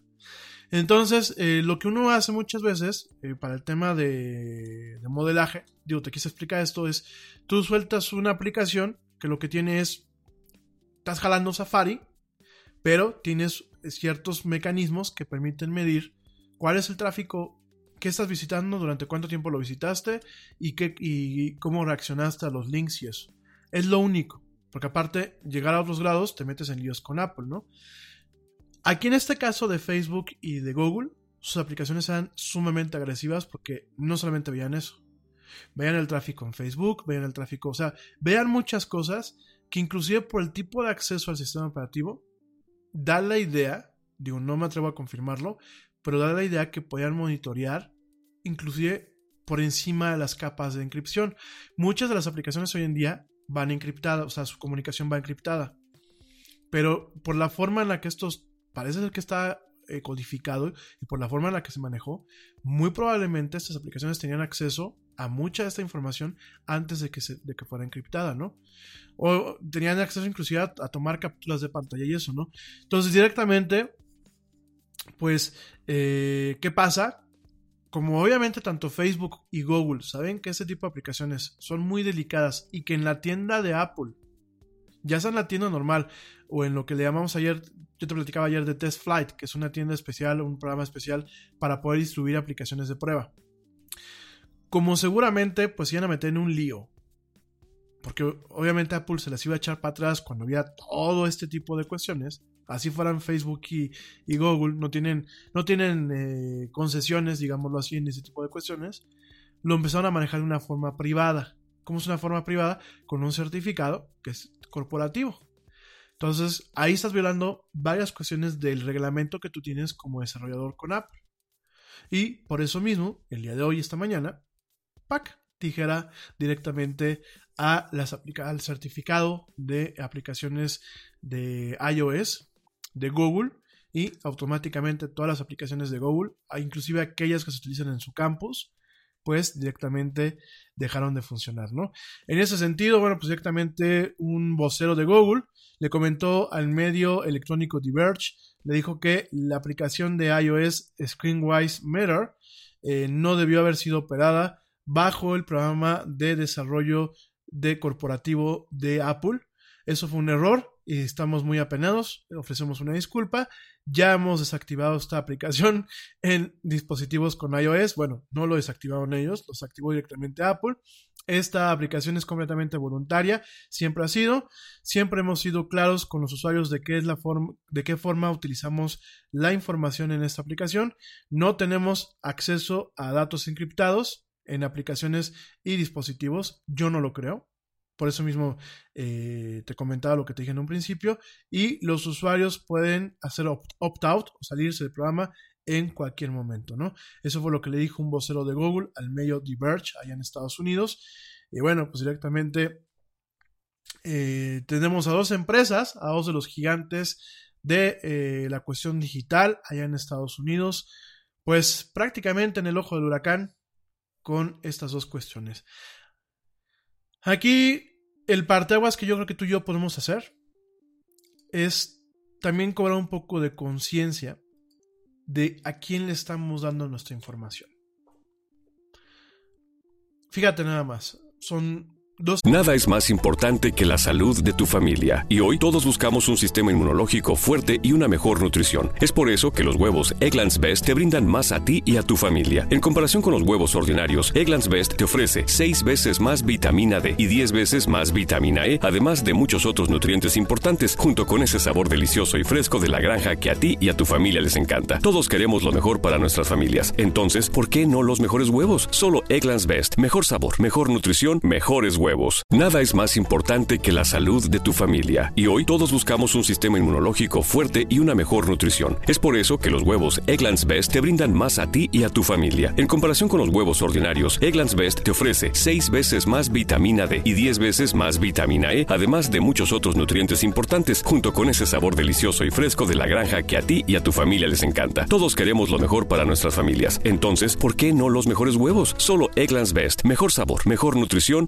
mejores huevos. Empresas norteamericanas ahorita, digo, porque claro, me queda claro que no, no ningún, ningún, ningún otro país ha salido al quite con algo que reemplace lo que hacen estas dos empresas, ¿no? Me queda muy claro. Pero son dos empresas que son norteamericanas, donde se concentra todo este tipo de información. Ahora, tenemos Facebook. Me queda claro que, bueno, Facebook es optativo, es un tema principalmente de esparcimiento, más allá de la gente que lo utiliza para negocio, ¿no? Google me parece que sí es un poco más problemático. ¿Por qué? Porque mucha gente utiliza Google, directamente lo que es el Gmail, directamente lo que es este, la suite de documentos de Google para hacer trabajo. Y aquí la cuestión es, ¿qué va a pasar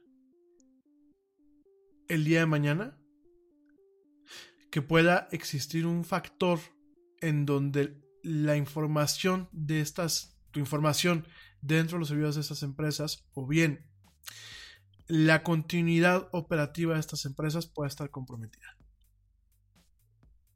Yo he visto empresas, aquí por ejemplo en México, que tienen todos sus documentos eh, trepados en la nube, como una forma de respaldo.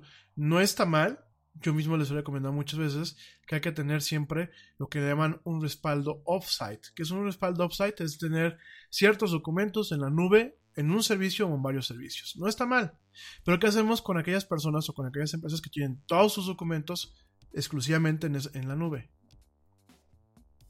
¿Qué hacemos con todas esas personas que, por ejemplo, hay mucha gente que, utiliza directamente la interfaz vía web de Google Chrome, que de, de Gmail? Directamente, o sea, Gmail lo utilizan en la web. Eh, me dice aquí eh, Viviana, Viviana Tenco, me dice Viviana Tenco, me dice, ¿a poco hay otra forma de acceder a Gmail? Sí, sí hay. O sea, directamente tú puedes usar un cliente, así se le conoce, que es un programa en tu computadora, por ejemplo, como Outlook o como Mail en las computadoras Mac. Sí puedes utilizarlos. ¿Por qué te digo que lo puedes utilizar y, por qué es conveniente utilizarlo? Mira, en el caso de mail, de mail de, de, la computadoras, de las computadoras Mac que viene con la Mac, o en el caso de el Outlook, bueno, no se llama Outlook, se llama Mail, que viene con las computadoras con Windows, si no tienes la, la cuestión de Office, yo les recomiendo que lo utilicen porque ese tipo de aplicaciones permiten, sobre todo la de, la de Mac, ¿eh? permiten guardar una copia de sus mensajes en la computadora. Esto se hace para cuando tú no tienes conexión. Pero imagínate que de pronto tú tienes un problema o tiene un problema Google con tu información y todo lo que tienes en tus buzones se pierde. Es factible, ¿eh? con todo y que Google tiene muchos sistemas de seguridad y prácticamente no ha habido ninguna queja de Gmail en años, es factible. Acuérdense que los sistemas, como decía el doctor Ian Malcolm, este personaje de Jeff Goldblum, allá en Jurassic Park, ese que salía aquí de matemático de la ciencia de caos, él decía que entre más complejo su sistema, más es su tendencia a poder fallar, que de hecho es una de las premisas de lo que es la teoría del caos.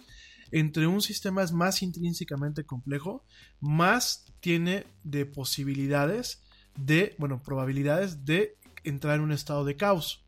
Entonces, sí, yo sé que nunca ha fallado, pero puede fallar. ¿Y ustedes qué van a hacer si muchas veces su negocio depende de los correos que archivan o que tienen directamente trepados en la nube. ¿Qué van a hacer? Entonces yo creo que tenemos que cobrar mucha conciencia y sobre todo ver que realmente pues eh, los Estados Unidos a lo mejor ya no son la fuerza invasora como muchas veces la gente lo, quiere ver. Yo sé que muchos van a reír, me van a decir que el ejército, que bla, bla, bla, y que eso no, es tal por cual. Yo o pienso diferente, pienso que pues es un gran país en muchos aspectos. Y pues sí, es un país metiche, pero pues como cualquier imperio, ¿no? Su momento fue el Imperio Romano, en su, momento fue el Imperio Británico. Ahorita pues le tocó a los gringos, porque aparte pues, son comercialmente el país más fuerte a nivel mundial. Bueno, ya no son tanto, ¿no? También está China, ¿no? Pero a lo que voy es, eh, y bueno, yo no puedo juzgar a, su gente por un gobierno. Puedo juzgar a parte de su gente, a la gente que apoyó al señor Trump. Pero así como hay gente que apoyó al señor Trump, pues hay un chingo de gente que ni fue ni fan, ¿no? Entonces, eh, pero al final del día, al, mundo nos, tienen agarrados en ese sentido. O sea, si realmente quisieran un tema de una guerra fuerte, pues no hace falta que ni nos invadan. Córtenes el servicio, este, los servicios que tenemos nosotros con ellos y nos quedamos bailando, ¿no? Yo creo que tenemos que empezar a tomar conciencia. Y de verdad, eh, lo digo tomar conciencia porque muchas veces aquí, en algunos países como México, sale el chavito que dice, ah, yo le voy a hacer la competencia a Gmail. Y a lo mejor trae buena idea, y a lo mejor tiene la forma de ir creciendo la infraestructura. Y a veces ni por ser sus cuates le echamos la mano, ¿eh? Así a mí me consta. O sea, hay gente que, oye, llegas con la aplicación y ni siquiera, oye, este, ay, pues descárgala para que le eches un ojo. Sí, luego la descargo. Ni te pelan, ¿no? Digo, vamos a apoyar, apoyemos, ¿no? No nos parece que Facebook sea gringo, no nos parece que que Google sea gringo, no nos parece que Microsoft sea gringo, bueno, pues vamos a apoyar la creación de marcas, de empresas y de servicios alternativos que sean mexicanas, que sean españolas, que sean turcas. La recomendación de Proton Mail que les hacía el día de ayer, bueno, Proton Mail es un servicio de correo electrónico que está basado en Suiza. Y no está nada mal el servicio, ¿eh? créanme que no está nada mal. Ya tienes ahí una alternativa. Porque lo que estamos haciendo es darles demasiado poder a estas empresas. Demasiado. Muchísimo. Y al final del día, las empresas son controladas por humanos, no son controladas por máquinas. Y si el humano un día amanece de mal humor, o el humano que le llegó detrás de él amanece de mal humor, o como pasó ayer y hoy con Apple, si Apple amanece un día de mal humor y no le parece lo que están haciendo, pues miren, se vio, yo pienso, se vio, o sea, fue una llamada de atención. Pero Apple podía haber agarrado y, ¿sabes qué, compadre? Yo te saco, te saco de la plataforma Facebook, te saco de la plataforma Google y a ver cómo lo hacen. Y a lo mejor el usuario al principio, los primeros días sufre. A lo mejor después dice, ah, pues friega, que chinga su madre, ¿no? Como decimos aquí en México. De verdad, es que tenemos que empezar a valorar todo esto, gente. O sea, uno piensa que siempre va a existir Google, ¿no? Y primero Dios así sea. Y que siempre nos va a dar servicio a los mexicanos. Qué padre, ¿no? O a los costarricenses, o a los, a los este, puertorriqueños, qué padre. Pero qué tal si un día, por ejemplo, vamos a, vamos a pensar, fíjense cómo es. Hay ciertas leyes que en Estados Unidos eh, prohíben la exportación de lo que son sus tecnologías a países como Cuba, como Irán, eh, como Corea del Norte, etc. Y de hecho, bajo esas premisas, eh, las, las, empresas se, se, adaptan o buscan la forma de no ofrecer sus servicios o no ofrecer varias cosas donde pueden venir temas criptográficos, de propiedad intelectual o de cuestiones muy puntuales que puedan entrar bajo estas leyes de, exportación de los Estados Unidos. Vamos a pensar, fíjense nada más, les pongo un caso, vamos a pensar que el día de mañana México no se porta a la altura, a la altura mundial, los americanos se enojan y dicen, ¿saben qué? México ya está en una lista de, de país no grato, ¿no? Y agarran y nos bloquean el acceso a ese tipo de servicios porque manejan cierta cuestión criptográfica, ¿no? ¿Qué vamos a hacer, gente? Digo, eh, si ustedes me dicen, eso nunca va a pasar, perdónenme. Yo ahorita, si ustedes me dicen, como dice mi papá hoy en la tarde que venía platicando con él, si me dicen que un camello puede pasar por el, por el ojal de una aguja, a lo mejor me lo creo, porque la verdad es que el mundo se desquició. O sea, vamos a decir las cosas como son, el mundo está desquiciado y cosas que uno pensaba que no podían pasar. Trump, el Brexit, AMLO, o sea, cosas que uno decía no pueden pasar, están pasando.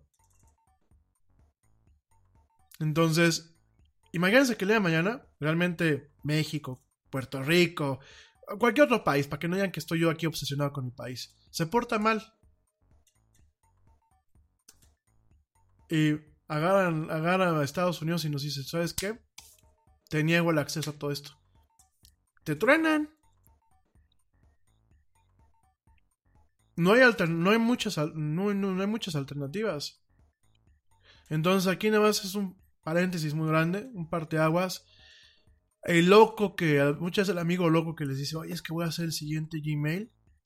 No lo tomen tan a loco. A lo mejor lo hace. Y a lo mejor empieza a generar recursos que el día de mañana nos prevengan con ese tipo de cosas. Fíjense, ya con esto termino este tema, ¿eh? porque si dicen que luego me clavo.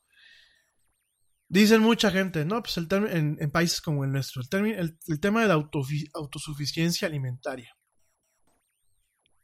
El término de la autosuficiencia. Vamos a producir para nosotros mismos. Está padre.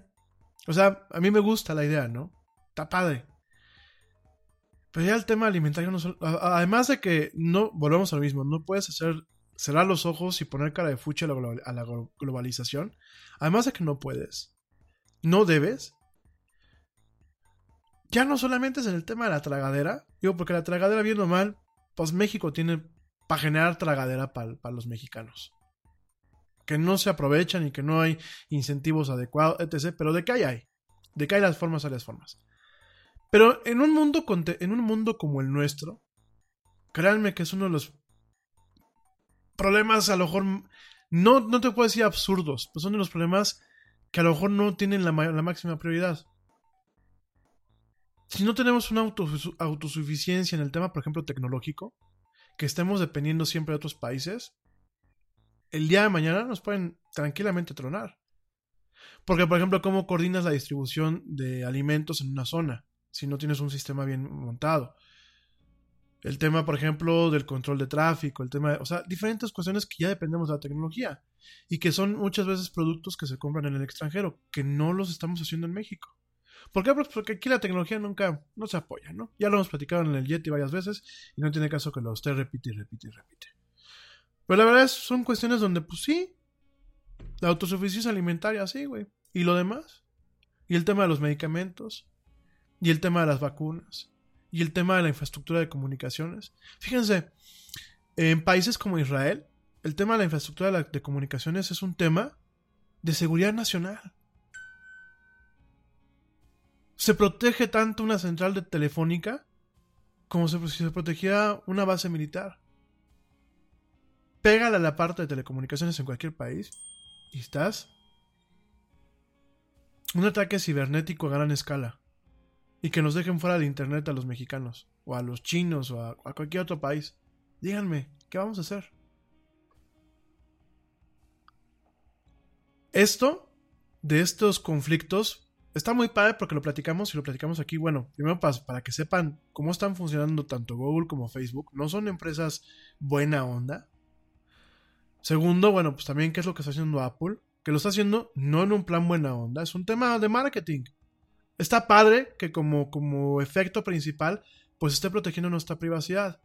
Pero tampoco es porque Apple digan, ay, es que es el legado de Steve Jobs, un gran personaje, ¿no? Alguien me decía el otro día, es que Steve Jobs fue un grande, sí, sí fue un grande, pero una mierda de persona. Era un cuate que como era un genio, era como Dalí. Son grandes genios, pues son mierdas. Son personas muy toscas, son, son pelados, son groseros, son burdos. Y, y no hay que ver a Apple como, ay, qué padre, están peleando por... No, güey, están peleando también por un tema de negocios de ellos. ¿Y saben qué es la cosa? que lo platicamos y está padre todo este rollito, pero estamos, toda nuestra información, pues está allá arriba y está con ellos. ¿Y qué tal si un día Apple amanece de mal humor y dicen, ¿sabes qué? Les bloqueo el acceso a todos los mexicanos que tienen un iPhone. Por cualquier cosa. O porque el gobierno se lo impuso. Aquí la cosa es, vamos de verdad, gente. mi gente en México, mi gente en Costa Rica, mi gente en Colombia. Chingao, Latinoamérica tiene cerebros pero hay que aprovecharlos, hay que potencializarlos. No hay que tenerle miedo a la ciencia, no hay que tenerle miedo a la tecnología. Hay que apoyar y hay que generar cosas nuevas para nuestros países a partir de estas cuestiones. Porque si no, déjenme decirles, y espero que la lengua se me haga chicharrón, como decimos aquí en México, nos va a cargar el payaso, como decimos aquí en México, nos va a cargar la chingada. En fin, oigan, pues vamos a pasar rápido con el tema. Hablando de Google, fíjense que Google, bueno, pues acuérdense que hubo una reintegración en su, en su corporativo, ya el corporativo que es el dueño de Google, que bueno, no deja de ser Google, pero bueno, le ponen otro nombre y manejan otro tipo de estructuras, se llama Alphabet. Y Alphabet tiene una empresa que se llama Loon, L-O-O-N, ¿no?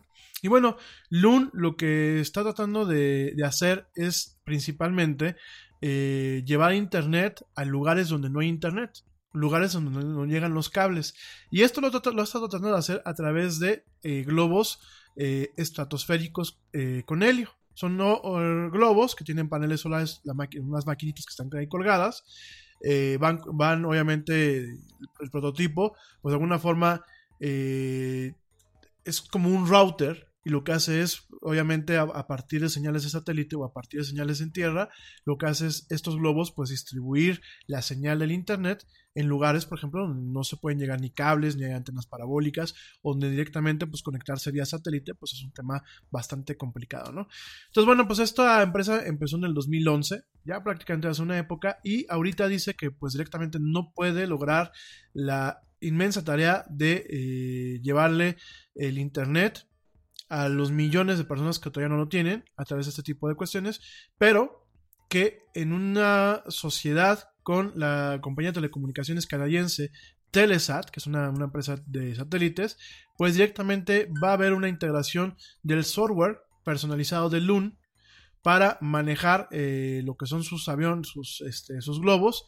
Directamente eso lo que va a hacer es eh, adaptarlo para los satélites y lo que va a hacer directamente Loon es eh, manejar este software para que el enjambre, el enjambre de, eh, de satélites de Telesat, que son un, enjambre, un enjambre de satélites de órbita baja, se encargan de distribuir el tema del Internet de alta velocidad directamente llegando a lugares donde no se llega, ¿no? Ahí está, por ejemplo, ¿qué haces? Por ejemplo, cuando vas a un lugar donde directamente pues no hay, no hay wifi, no hay cables, no hay nada, ¿no? Mucha gente lo que hace, por ejemplo, para el tema de investigación científica, o los millonarios, por ejemplo, cuando están eh, navegando en el mar con sus, este, sus yates y ese tipo de cosas, utilizan teléfonos satelitales. ¿Cuál es el problema del teléfono satelital? Que es muy caro y que es muy lenta la transmisión de datos. Entonces, de alguna forma, lo que en su momento quiso, pues directamente Loon, que te digo pertenece a Alphabet, que es la empresa mamá de Google, pues directamente Loon quiso ah, eh, poder llevar internet a ciertos lugares, por ejemplo, como ciertas partes de África, ciertas partes de los Himalayas, del Tíbet, o sea, lugares donde no hay, utilizando estos globos. Desafortunadamente la solución no funcionó. Ahorita utilizando la tecnología de Telesat, con esta nueva oportunidad de trabajo en conjunto, lo que van a hacer es Loon le va a vender el software de control y de comunicaciones que utilizaba para sus globos directamente a Telesat y Telesat lo va a integrar directamente en sus constelaciones o en sus enjambres de satélite. Ojo, no solamente para transmisión de internet en tiempos modernos, basta lo que se hace hoy en día, donde tú tienes muchas, uno, dos o tres satélites y lo que haces es conectarte a un transpondedor del satélite para la transmisión de arriba y abajo. Por eso se vuelve muy costoso.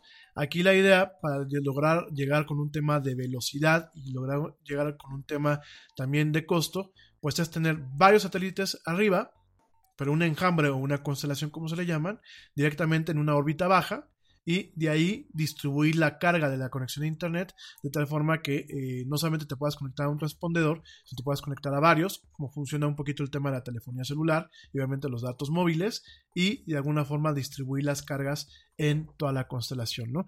Entonces, bueno, esto es muy, muy, muy interesante.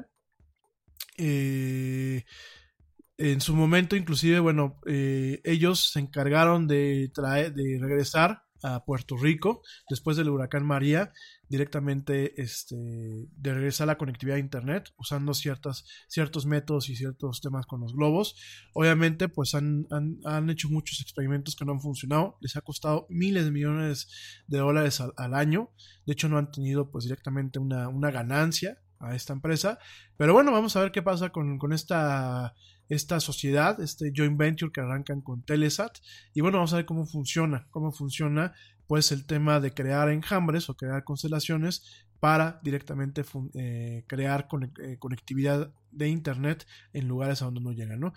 Ya con calma te platico un poquito eh, lo que puede hacer el futuro de las conexiones a Internet, todo lo que son los mesh networks, todo lo que es directamente ese tipo de constelaciones, lo que, bueno, diversos métodos que pueden en algún momento conectar eh, todo lo que te puedas imaginar en internet, aún en lugares donde pues no hay ni cableado ni infraestructura adecuada. Lo vamos a estar platicando la próxima semana. Pero bueno, directamente es muy interesante todo lo que está eh, pasando. Sobre todo porque, bueno, Telesat, fíjense cómo es la globalización. Telesat es una empresa canadiense. Pero quienes realmente, sus socios con los que está trabajando ahorita de forma precisa, por un lado, pues es, Loon de Alphabet. Eh, y por otro lado, Telesat está haciendo una sociedad directamente con Blue Origin para lanzar sus satélites de, órbita baja, ¿no?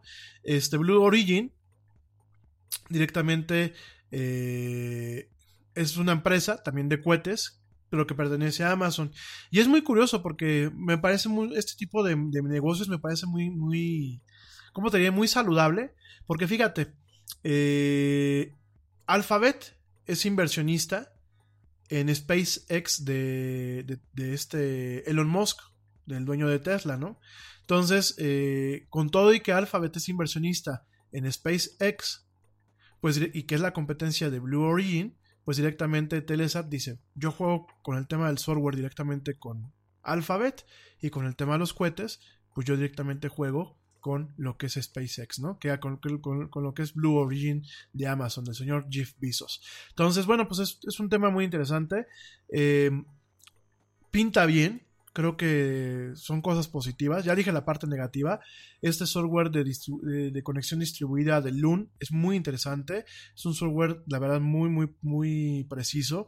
El modelo de negocios que están creando sobre, yo te vendo la licencia para que tú puedas instalar e integrar este software en tus satélites y lo puedas, obviamente la, parte del software que también se maneja en las bases eh, de tierra, los famosos NOC, que son los Network Operation Centers. Bueno, pues directamente es muy interesante ese modelo de negocios Eh, está bien que reconozca Alphabet, que no puede hacerlo todo ellos, que hay que hacer alianzas, en este caso, bueno, pues con esta empresa canadiense, y pinta muy, muy optimista, pues este tema de estas nuevas tecnologías, en donde, bueno, pues el acceso a Internet en algún momento se volverá aún más económico y más rápido bajo el tema de lo que es Internet satelital, ¿no? Entonces vamos a, a, a seguir de la huella a esto, pero bueno, es una nota creo que importante para comentarte.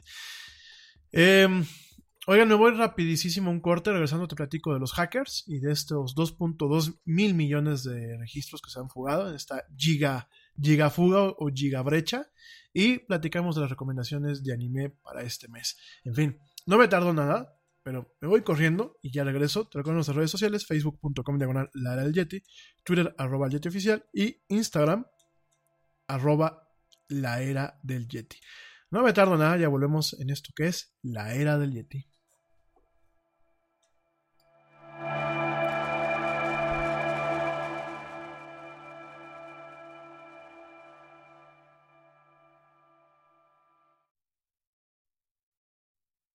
Yo, check this out.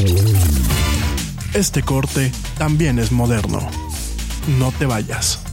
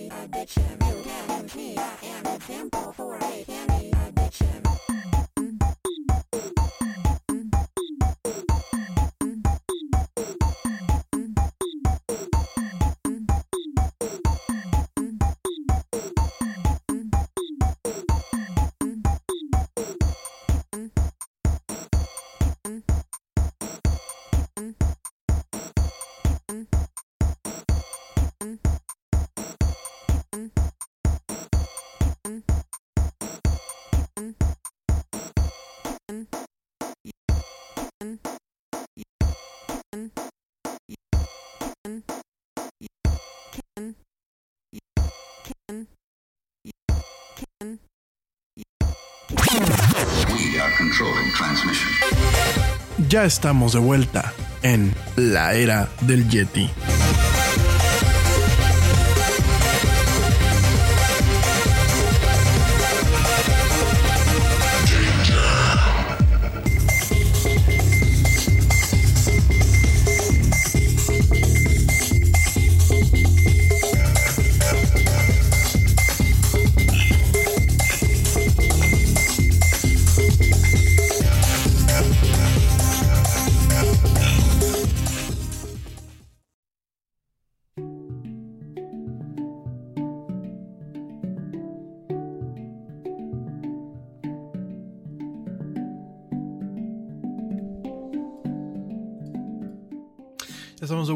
Esto que es la era del Yeti. Gracias por seguirme escuchando. Y bueno, te platico antes de entrar de lleno con el tema de la mega brecha y seguirnos con el tema del anime. Te platico que el día de hoy, el día de hoy, tanto Twitter como Facebook anunciaron que recientemente habían removido y eliminado eh, diversas cuentas que estaban vinculadas a campañas de desinformación eh, con vínculos aparentes a Rusia, a Venezuela y a Irán. Esto lo dijo directamente el, presidente de eh, políticas de ciberseguridad, Nathaniel Gleicher, y lo dijo directamente en una llamada con reporteros que las compañías habían sido, eh, bueno, habían logrado identificar a actores maliciosos en sus respectivas plataformas ah, y además de, bueno, de a partir de un intercambio de información entre ambas empresas, entre Facebook y Twitter, y a partir del apoyo del gobierno americano, ¿no? En ese sentido, Glacier también en un, en un post eh, en su blog dijo que Facebook había removido o había borrado cerca de 800 cuentas, páginas y grupos en esta purga, incluyendo 162 cuentas de Instagram. Eh, estas páginas y cuentas eh, tenían como objetivo a personas de regiones específicas o países específicos, primariamente en Asia eh, del Sur, el medio, el medio, el medio oeste y obviamente también los Estados Unidos e incluso países como México. Los administradores de, de las páginas y los dueños de estas cuentas típicamente representaban, se representaban a sí mismos como locales, eh, en ocasiones utilizando cuentas falsas y ponían noticias eh, o notas y comentarios sobre eventos actuales, ¿no? Lo que aquí en México, bueno, bueno, muchas veces le llamamos bots, pues directamente esto es lo que este tipo de operativo, esta purga, pues directamente eh, permitió a ambas empresas, ¿no? Eh, por otro lado, eh, dijo Glacier que algunas de las cuentas que fueron borradas están directamente vinculadas a una investigación que está todavía eh, siendo ejecutada, directamente creadas como campañas de desinformación iraníes que originalmente fueron descubiertas el año pasado cuando eh, esta- estas dos empresas lograron votar a 82 grupos combinados, cuentas y páginas después de que se eh, observó que eran malos actores eh, suministrando contenidos muy negativos directamente a países como Estados Unidos y como Reino Unido y directamente pues haciéndose pasar por ciudadanos de estos países, ¿no? Eh, inclusive, bueno, hay que recordar que muchos de los contenidos pro Brexit y pro, Trump pues directamente fueron creados por entidades tanto rusas como en su momento también eh, norcoreanas e inclusive en algunos aspectos iraníes, ¿no? En el caso mexicano no, hay, no ha habido mucho ruido, lo se sabe en, los círculos underground, eso sí se sabe, que bueno, tanto el presidente actual eh, tuvo apoyo de algunos grupos, tanto rusos, cubanos y eh, venezolanos, para el desarrollo y el diseño de sus campañas de información a través de Internet. Solamente te lo comento esto así, eso es algo que se ha manejado. Bueno, de hecho ya hay una investigación, o se quiere proponer una investigación para ver si no hubo intermisión rusa y venezolana en las elecciones del, del- del año pasado. Ya creo que fue el PAN aquí en México quien lo propuso. Y directamente eh, en las esferas, en las esferas eh, underground, pues es bien sabido y se sabe, se sabe, es un secreto a voces, de que, bueno, estuvieron algunos asesores en el tema digital de estos tres países, de Rusia, de Venezuela y eh, principalmente Rusia y de Venezuela, involucrados directamente en el tema del PG. Por aquí está mi primo, dice que PG Trump, sí que yo primo, pues directamente mi querido pri- primo de Garín. Fíjense que eh, yo no sé los rusos en qué tanto andan, pero por ejemplo mucho la campaña pro Brexit en su momento hace unos años también estuvo respaldada por los rusos. A lo mejor no tienen ningún interés, a lo mejor el puro interés es la lana, ¿no? Y pues son gente que le mueven muy, muy bien a todos estos temas, que tienen mucho coco, y pues oye, pues, se venden al mejor postor, ¿no? Es como si a mí me dicen, oye, este, eh, vas a ayudar a, tronar una, una, una, una, este, una democracia en el Congo del Norte, pues a mí me da igual quién está en el Congo del Norte, ¿no? Pues tuviera el conocimiento y la necesidad, pues a lo mejor sí lo hacía, ¿no? Y que digan, oye, es que los, mexicanos, pues, los mexicanos qué chingados tenemos que ver allá en el Congo del Norte. Bueno, yo quizás algo, porque pues, como padezco chango, van a decir que pues por allá andan este, mis familiares, ¿no? Pero no, no, no. Bueno, aquí la cosa es que, bueno, pues directamente estas dos empresas, después de comunicarse y mantener un, un tema totalmente en contacto ambas, pues eh, lograron de alguna forma remover estos dos, este, estas, estas cuentas, estas cuentas peligrosas, y directamente pues han creado, comentan directamente, eh, déjenme ver, ah, aquí dice, mm, mm, mm, bueno, dice directamente eh, la cabeza de integridad del sitio, de seguridad e integridad del sitio, Joel Roth, dijo directamente en su en, en un blog, en un, en un blog que él tiene, eh, dijo Joel, Joel Roth, dijo que eh, directamente, gracias a la información, al intercambio de información con Facebook, pues habían logrado tomar medidas contra eh, cientos de cuentas vinculadas a actividad maliciosa, específicamente originándose desde Rusia, Irán, Venezuela y así como un pequeño número de cuentas en Bangladesh. Eso lo dijo directamente la cabeza de seguridad de Twitter. La compañía pues ha, ha borrado 2.617 cuentas que aparecen estar vinculadas a Irán desde que eh, pues de, algu- de alguna forma se estuvo consciente de los esfuerzos de desinformación en agosto del año pasado. También se piensa que ha borrado más de 400 acu- cuentas que sospechan están vinculadas a Rusia, así como 1.200 cuentas en Venezuela que dice Roth pueden estar vinculadas a una campaña de influencia respaldada por un estado o nación en este, en este caso, ¿no? Ambas investigaciones están todavía continuas, así como los canales de, de comunicación especializadas entre Twitter y Facebook, ¿no? Por último, comentó Roth, Twitter ha estado en contacto cercano con nuestros eh, compañeros de industria en estos asuntos y ha compartido información detallada con ellos acerca de estas cuentas malicio- maliciosas, ¿no? Y eh, finaliza este proceso multilateral de eh, eh, con, con- ¿cómo llaman? Este compart con madre de Dios de iba a decir compartición de información, pero no sé si está el término compartición, me suena de compartir información, vamos a dejarlo así, porque mejor yo estoy más idiota que de costumbre, de compartir información va a continuar eh, habilitando a nosotros y a nuestra industria la capacidad de trabajar juntos y de comprender mejor e identificar nuestra actividad maliciosa. Bueno, pues aquí están estas dos empresas tratando de tapar el pozo cuando pues ya el niño ya se ahogó. O sea, digo, hay que decir las cosas como son, ¿no? Eh, por aquí me dice Rogelio Cárdenas, me dice que no tengo madre, que es un mito lo de Rusia detrás de las campañas del peje. Bueno, pues este, pues, la mamá del Yeti por aquí anda, así que mejor ni la embarren. Afortunadamente tengo mucha madre. Y mira, mi estimado Rogelio, eh, si no me crees, investigalo. De verdad, no es el tema de como muchas en las redes sociales, pero investiguenlo. Digo, no tiene nada de malo. O sea, podrá ser el presidente más fregón del mundo. Sencillamente, el señor, este, a lo mejor contrató servicios de los rusos, a lo mejor contrató servicios de los venezolanos. Digo, no pasa nada, ¿no? No pasa nada. En el caso de Trump, bueno, pues a lo mejor también contrató lo- los servicios de los rusos, ¿no? O sea, no pasa nada.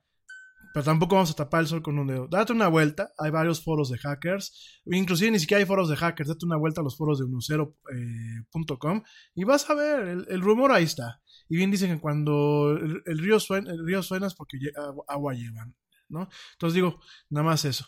Oigan, este, para pasar a temas, se me irritan aquí mucho, gente. No, no se pongan así. Estamos, como dicen, como decimos los chavos aquí en México, estamos bebiendo tranquilos, estamos chupando tranquilos. Bueno, oigan, pues rápidamente, este, los hackers, pues este, en este caso están pasándose y en los foros y en los diversos lugares de la Deep Web y de la Dark Web, estas dos redes, este, bueno, de la Dark Web como tal principalmente, pues los hackers están pasando, pasando ahí una, una vaquita, una vaquita, una gigafuga de 2.2 mil millones de registros.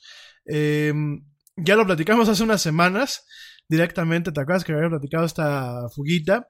En donde, bueno, pues en enero, justamente a principios de enero, lo que era la famosa colección 1, en donde, bueno, pues directamente el investigador de seguridad Troy Hunt había encontrado pues este, esta pequeña base de datos de 773 millones de eh, nombres de usuarios y de contraseñas. Bueno, pues directamente ahora los eh, otros investigadores pues, han obtenido y analizado una, una base de datos bastante grande llamada Nada es más importante que la salud de tu familia y hoy todos buscamos un sistema inmunológico fuerte y una mejor nutrición. Es por eso que los huevos Egglands Best te brindan más a ti y a tu familia. En comparación con los huevos ordinarios, Egglands Best te ofrece 6 veces más vitamina D y 10 veces más vitamina E, además de muchos otros nutrientes importantes, junto con ese sabor delicioso y fresco de la granja que a ti y a tu familia les encanta. Todos queremos lo mejor para nuestras familias. Entonces, ¿por qué no los mejores huevos? Solo Egglands Best. Mejor sabor, mejor nutrición, mejores huevos. Te preocupas por la salud de tu familia y hoy un sistema inmunológico fuerte y una mejor nutrición son más importantes que nunca. Es por eso que los huevos Egglands Best te brindan más a ti y a tu familia. En comparación con los huevos ordinarios, Egglands Best te ofrece 6 veces más vitamina D y 10 veces más vitamina E, además de muchos otros nutrientes importantes, junto con ese delicioso sabor fresco de granja que a ti y tu familia les encanta. No son tiempos ordinarios, entonces, ¿por qué darle a tu familia huevos ordinarios? Solo Egglands Best. Mejor sabor, mejor nutrición, mejores huevos. colecciones 2 a la 5, que bueno, en total equivalen a 845 gigabytes de datos robados y 25 mil millones de registros en total, ya en total. Eh, después de checar los duplicados, analistas en el Instituto Hasso-Plattner en Potsdam, eh, Alemania, encontraron que pues este, este paquetito representa eh, casi el triple, el triple de tamaño y de registros del paquetito que era Collection One o colección número uno que platicábamos a principios de este mes, ¿no? En este caso, bueno, pues directamente Chris Rowland, eh, investigador de ciberseguridad y fundador de eh, la firma Phosphorus.io, directamente dijo que esta era la colección de brechas o de fugas más grandes que habían visto hasta el momento, ¿no? En este caso, pues esta firma Phosphorus.io directamente eh, jaló las colecciones de 1 al 5 recientemente en estos días a través de archivos que se encuentran disponibles a través de BitTorrent, de esta red de torrents, y dice que esta colección pues ya ha circulado en todas partes, eh, sobre todo en la parte underground del de, grupo, pues de la escena hacker, ¿no? Lo cual doy fe. Eh, dice que, bueno, el archivo, este tracker file, el archivo que va marcando eh, dónde están los diferentes nodos para descargar eh, estos, archivos a través de BitTorrent, dice que ha sido sembrado, es, decir, ha sido compartido por más de 130 personas que tenían esta información y que ha sido descargado más ya de mil veces, ¿no? Esta es, pues, directamente Rowland dice que es una cantidad de información sin precedentes y una cantidad de credenciales que en cualquier momento, pues, llegarán o serán eh, parte del dominio público, ¿no? Eh, bueno, pues directamente en ese sentido, la revista Wired allá en Estados Unidos examinó un pequeño, una pequeña muestra de estos datos y confirmó que las, las credenciales son definitivamente son válidas, es decir, no, no son, eh, ¿cómo se llama? No son falsas, no son, no son de cuentas que no existen, son válidas y que la mayoría representan passwords de eh, fugas de hace varios años, ¿no? Es decir, si tú en algún momento ya lo cambiaste, pues no debes de preocuparte, ¿no? Sin embargo, sin embargo, eh, la fuga debe ser, debe ser contemplada como algo significativo por la cantidad eh, o por el tamaño en cuanto a, a, la violación de privacidad, sino es por su calidad de los contenidos, ¿no? En ese sentido, pues la revista Wired le preguntó a Rowland de buscar, de buscar en estos, en estos registros más de una docena de direcciones de eh, correo electrónico de las personas y eh, pues la mayoría de estas eh, direcciones aparecieron en esta mega fuga con al menos más de una mostrando una contraseña que utilizaron en, en, algún momento en algún servicio en línea en los en el pasado, ¿no? En estos últimos años, ¿no? Entonces, bueno, pues directamente miren, esto es algo algo volvemos a lo mismo, ¿no? Para no entrar en tanto detalle, puedo checar, eh, te puedo confirmar que efectivamente ya hay hackers, eh, inclusive aquí en México, que están ofreciendo estos paquetes directamente suben el link al, al, al, tracker para poder descargar esos paquetes a través de BitTorrent, de esta red para compartir contenidos. No siempre son contenidos ilegales, ¿eh? antes de que me pongan, este, me levanten los, las, cejas. Eh, pero definitivamente es un tema alarmante Creo que es un tema que nos tenemos que poner nosotros las pilas para proteger nuestra información y para proteger nuestros datos, ¿no? Yo te dije, al día de ayer mucha gente me preguntaba, me dice, oye, ¿por qué, por ejemplo, yo, si soy una ama de casa, me tengo que preocupar por la sombra digital que yo tengo en Internet, ¿no? Y me parece una pregunta muy válida. Miren, te voy a platicar. Eh, en perfiles de bajo nivel, vamos a pensar, pues, este, fulano de tal, o pues el Yeti, o cualquiera de nosotros que estamos aquí, somos personas de bajo nivel, no somos ni políticos, a Dios gracias, este, no somos ni políticos, no somos ni celebridades, o sea, somos gente de a pie, ¿no? Sin embargo, eh, nuestra información en línea puede tener varias vertientes que pueden ser usadas en nuestra contra o en contra de las demás personas. Te voy a poner tres escenarios y ya me arranco con lo del anime. Primer escenario. Un hacker compra mi cuenta, mi cuenta robada de Facebook, que a lo mejor ni siquiera eh, la han bloqueado. A lo mejor el, hacker tiene mi nombre de usuario y mi contraseña, pero no lo ha tocado. Y la cuenta está viva porque la sigo manejando yo. Entonces, en un paquete de información, la venden. Yo no tengo habilitado todos los, todos los métodos que tengo para controlar el acceso a mi cuenta de Facebook.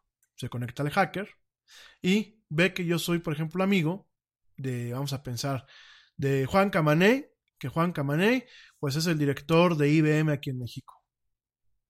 Entonces, ¿qué es lo que hace? Este cuate va a estar utilizando mi cuenta para tratar de entender a Juan Camaney, que es el director de IBM aquí en México, ver qué es lo que hace, ver ta, ta, ta, ta, ta, ta, ta, y una de dos. O tratar de obtener información de Juan Camaney y después vender al mejor postor, o bien directamente eh, seguirlo, o sea, seguirlo con precisión, e inclusive, por ejemplo, vamos a pensar que es un hacker que trabaja para un, para un grupo criminal, pues plantea un tema de asaltos, de extorsión, de secuestros, ¿no?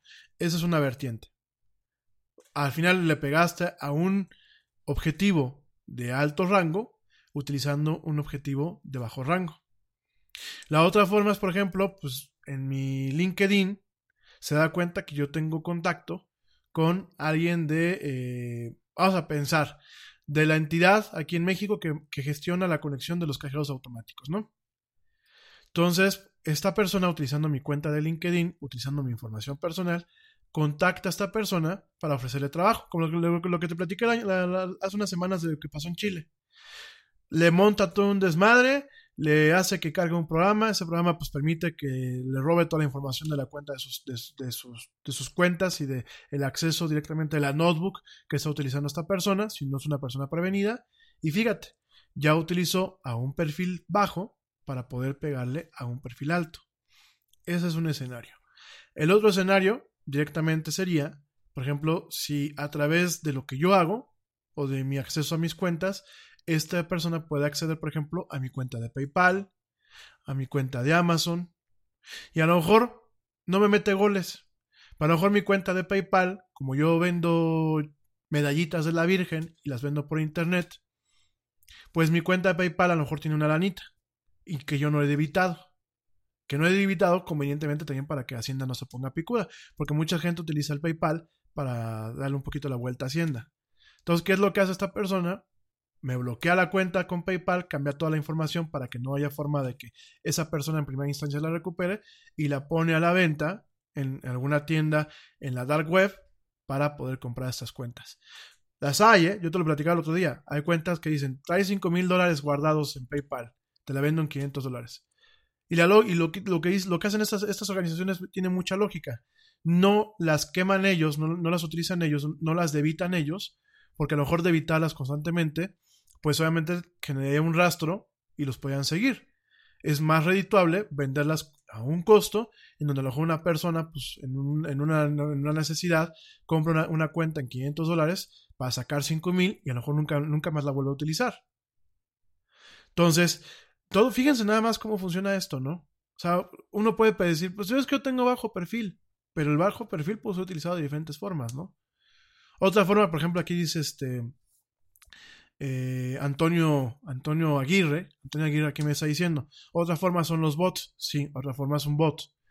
De hecho, para las campañas políticas de todos los políticos, bien lo dice aquí mi primo Edgar, todos los políticos son iguales, de, de todos los bandos, Y muchos compraban paquetes de cuentas.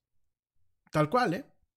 Oye, pues este, bueno, las empresas que les manejaban las campañas de todos los partidos, aquí en México hubo de todos los partidos, las empresas que les manejaban las campañas directamente, oye, pues este, cómprame un paquete de 50 cuentas. Entonces tú vas a un foro de estos este, underground y dices, oye, pues a ver, ah, mira, aquí hay un cuate que me vende 50 cuentas. Y cada cuenta me la venden un dólar. Digo, me estoy viendo bajo, ¿no? Las venden en más, ¿no? Entonces tú lo que haces es con bitcoins, todo esto es con bitcoin, gente. Con bitcoins compras las cuentas, las programas, las vinculas a programas de, automatización y así tienes un ejército de bots. Tienes cuentas que están bien establecidas, que a lo mejor ya tienen un rato, que tienen perfiles, que tienen todo, y las utilizas para fines tuyos, ¿no? ¿Por qué? Porque las hackearon. ¿Y qué es lo que pasa? Fíjense, aquí hackean las cuentas, por ejemplo aquí en México, y la gente es, me hackearon la cuenta, me abro otra. O sea, en vez de reportarla, se abren otra cuenta. Y dejan una cuenta viva que puede ser utilizada con fines nefarios. Entonces, ese es otro punto, otro, ver, otro vórtice, ¿no? O el tema de robo de identidad. Muchas veces se sube tanta información personal a las redes o se tiene tanta información personal en los correos electrónicos. Por ahí, eh, en algunas consultorías me he dado cuenta, tienen hasta las actas de nacimiento en los correos electrónicos. Con una contraseña bien fácil. Perrito 128. Putz. Entonces, ¿qué pasa con toda esa información, con toda esta mega brecha que está viendo? Pues yo puedo entrar al Gmail de alguien y veo que a lo mejor tengo todas las cuentas o tengo toda la información de INES, este, eh, pasaportes, copias, etc. Cosas que a lo mejor muchas mandan por correo, por ejemplo, para solicitar un crédito y eso, y yo puedo utilizarla para un robo de identidad. Entonces, el hecho que tú piensas que tu información no vale nada y que es una simple ama de casa o un simple trabajador, un simple mexicano de a pie como tú y como yo, no significa que tu información no tenga valor. Que tu huella digital, que tu sombra digital no tenga un valor. Entonces, vuelvo a lo mismo, recomendaciones no le anden picando a todo. Lean, lean, lean lo que la pantalla les dice, la pantalla del teléfono, la pantalla de la computadora les dicen. O sea, las computadoras son, a veces son muy claras con los errores. O a veces son muy claras al pedirte autorización de lo que van a hacer. A mí me da risa cuando la gente dice, pues es que me bajaron todos mis datos. Sí, compadre, pero te preguntó dos veces y querías que te borraran todos tus datos. Entonces, lean. No nada más le pican por picar lean. El correo, el correo, el correo que es de phishing, muchas se nota leguas que es un correo falso y ahí van y le pican. Lean claramente, pongan atención. Como dice papá, no estén mm, peregrineando eh, cuando están trabajando, no estén, mantengan buenas costumbres en ese sentido. Aíslen lo que es la computadora de trabajo con la computadora de entretenimiento. ¿Quieren una computadora para estar viendo pornografía? Háganlo, está padre, viva el porno. Pero entonces hagan una computadora que no tenga cosas de trabajo. Y viceversa. Este. ¿Qué otra cosa? Em, autenticación de dos factores. De verdad, ya prácticamente todos los servicios lo ofrecen. Por ejemplo, lo mismo Apple tiene el sistema de autenticación de dos factores. En donde si tú vas a, entrar a, una cuenta de iCloud, te pide permiso y te manda un mensaje a tus un mensaje especial a tus teléfonos y todo ese rollo, háganlo. Y las contraseñas. Por favor, gente, utilicen contraseñas difíciles y no utilicen la misma contraseña para todos los servicios. Contraseñas difíciles no son mi perrito 3101 o chulita linda bebé 2132. No, esas no son contraseñas difíciles. Contraseñas difíciles son aquellas que no tienen un sentido lógico en el tema de los caracteres y que puede ser muy difícil un tema de ataque directamente utilizando métodos de diccionario o métodos de fuerza bruta. Y ojo con la ingeniería social. Además del phishing a través de correo electrónico, existe el phishing telefónico y ahí mucha gente cae. Les hablan y, oye, soy de Telmex, buenas tardes, este, fíjese que tenemos un problema con su línea, ¿me puede pasar sus contraseñas? y ahí va la gente. Y aunque en los correos les dicen, Telcel nunca te va a pedir por teléfono tus credenciales, ni tu número de tarjeta, ni nada. Eh, Telmex nunca te lo va a pedir. Fulano de tal nunca te lo va a pedir. No leemos los correos. Nos hablan, nos agarran en upside down, soltamos la información y después nos están metiendo goles. Entonces, por favor, tengamos cuidado con eso. Esta mega brecha, les voy a volver a compartir los servicios para que chequen si está su correo electrónico, si aparecen sus contraseñas y si es así, por favor tomen las precauciones debidas. ¿Por qué? Porque lo de menos es gente como un servidor que entra y que dice, bah, ya están aquí con la repartición de contraseñas. Lo de malo es cuando hay gente maliciosa que utiliza esa información para fines poco buenos o fines nefarios, ¿no? En fin. Oigan, y en tiempos desesperados, pues créanme que todo ese tipo de cuestiones, sacar cuentas y eso, pues, mucha gente, aunque no sea mala en esencia, lo va a hacer porque son tiempos desesperados. Entonces, hay que tener cuidado, hay que proteger nuestra información. Te lo dije como, como te lo dije el día de ayer, no importa que seas un pepenador, en el momento que tú tienes una huella digital, una sombra digital en Internet, en los medios, debes de tener cuidado porque esa información tiene valor. En fin, oigan, pues ya para irnos, ya, ya para irnos vamos a platicar rápidamente de recomendaciones de anime para esta, este fin de semana. Eh, pues hay, hay, fíjense que se está poniendo muy padre el tema del anime eh, en América y principalmente también en México, sobre todo con este empuje que le ha estado dando Netflix. A mí me, está gustando muchísimo que Netflix, este, directamente pues está poniendo las pilas eh, para el tema del anime, el anime japonés. Te, lo, recuerdo, el anime japonés no lo veas como caricaturitas. No lo veas como que, ay, voy a estar viendo a Bugs Bunny. No, el anime japonés es una forma de, eh, expresión. Si no quieres caer en un tema de artística, es una forma de expresión de entretenimiento. Es como si tuvieras The Walking Dead, lo estás viendo en vez de ver actores, estás viendo directamente un tema de animación, ¿no? Y en ese sentido, bueno, pues directamente tenemos varios servicios que ofrecen directamente una buena cantidad de eh, programación de anime. La, el, anime que te voy a recomendar principalmente lo encontramos en Prime Video de Amazon, en Netflix y en Crunchyroll, ¿no? Que bueno, ya les he estado regalando a varios de ustedes cupones de Crunchyroll para que lo prueben durante 48 horas la versión premium, ¿no? La primera, la el primer anime que te recomiendo, que de hecho ahorita que termine el programa me voy a sentar a ver el episodio del día de hoy, se llama The Promised Neverland. The Promised Neverland, bueno, pues yo creo que es una de las mejores series de la temporada. Es eh, uno, un manga muy, muy trascendente, publicado en esta revista que te, se llama Shonen Jump, de la cual ya hemos platicado, y que directamente pues es un manga que es, es, habla de un thriller en muchos aspectos medio sci-fi, pero también medio psicológico. No es para niños, eh, lo, lo, aviso de una vez, no es para niños.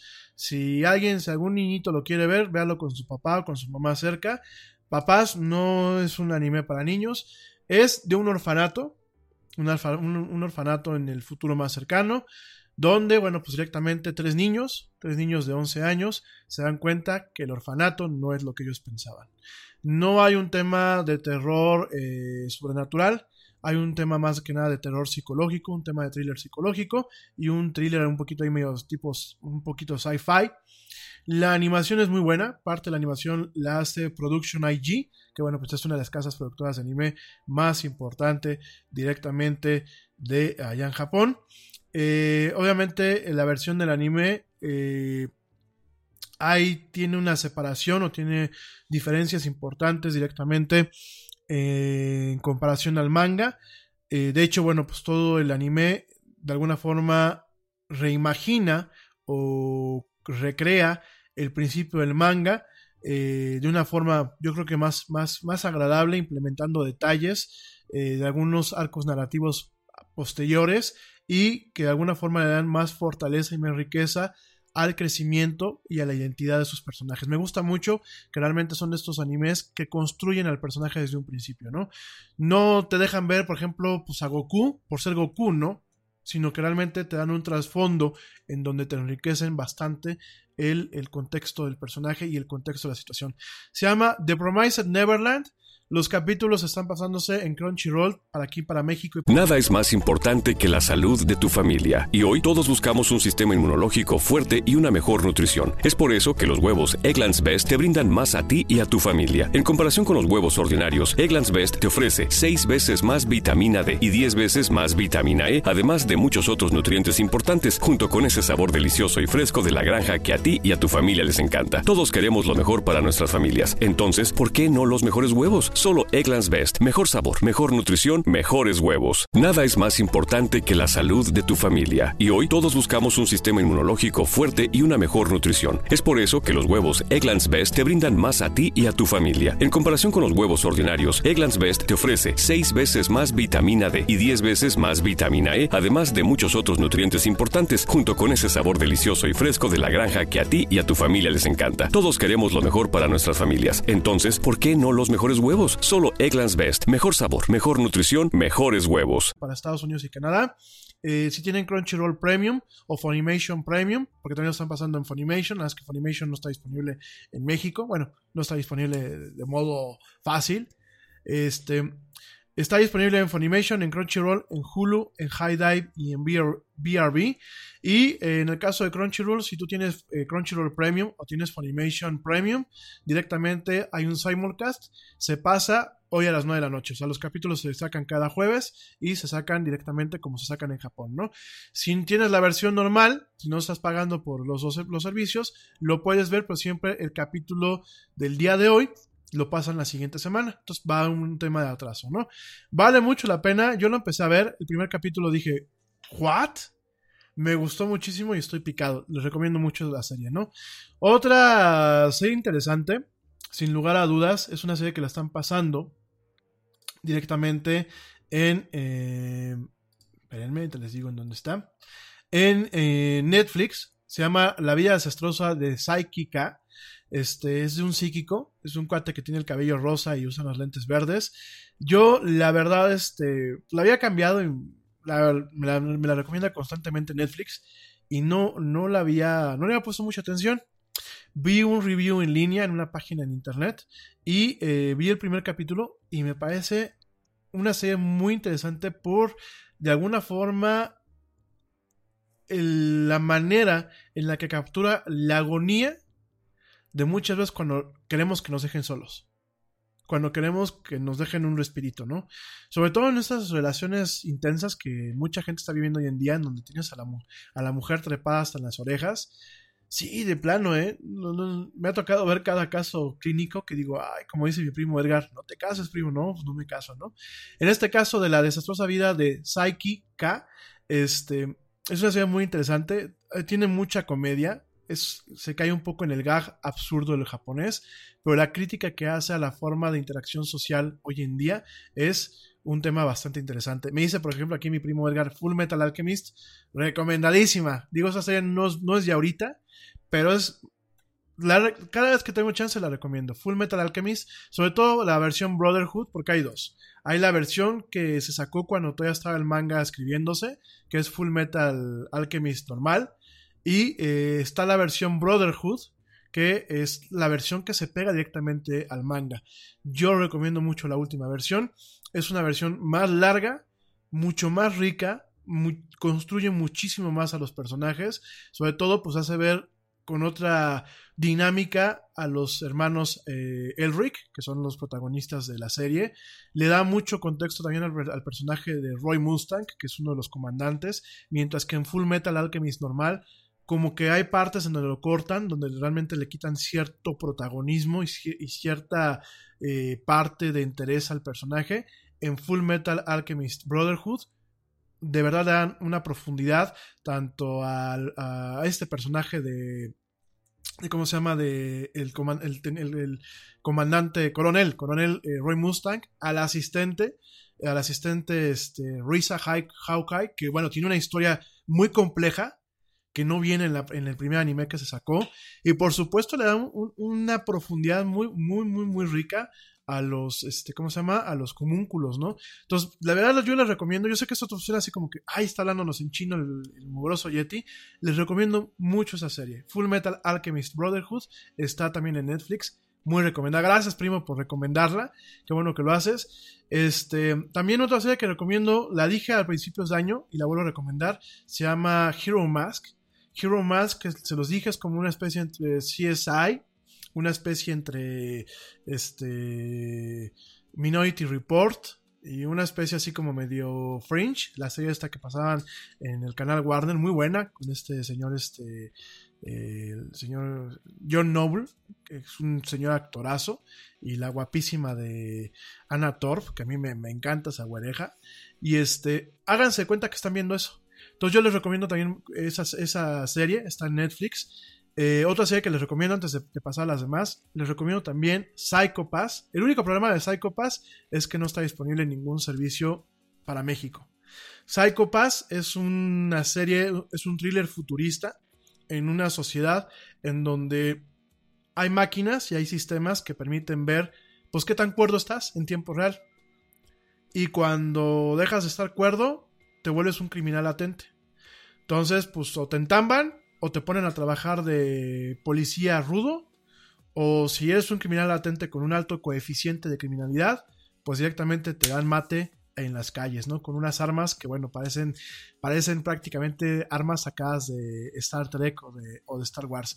Vale mucho la pena la serie porque la serie toca muchos temas filosóficos. De hecho, en, en varias veces cita a ciertos filósofos eh, sobre el tema de las libertades, sobre el tema de las sociedades, sobre el tema inclusive de entender eh, qué puede ser considerado como un crimen y como que no. Es una serie muy interesante, muy bien animada. Ya es una serie vieja, ya tiene sus añitos, pero de verdad si tienen chance, véanla. Está mi gente allá en Estados Unidos y en Canadá, está en Funimation, está en Hulu y si gente que me escucha aquí en México la quieren ver, pues directamente a través de un servicio como una VPN o un, este, un Smart DNS para poder acceder a estos servicios, ¿no?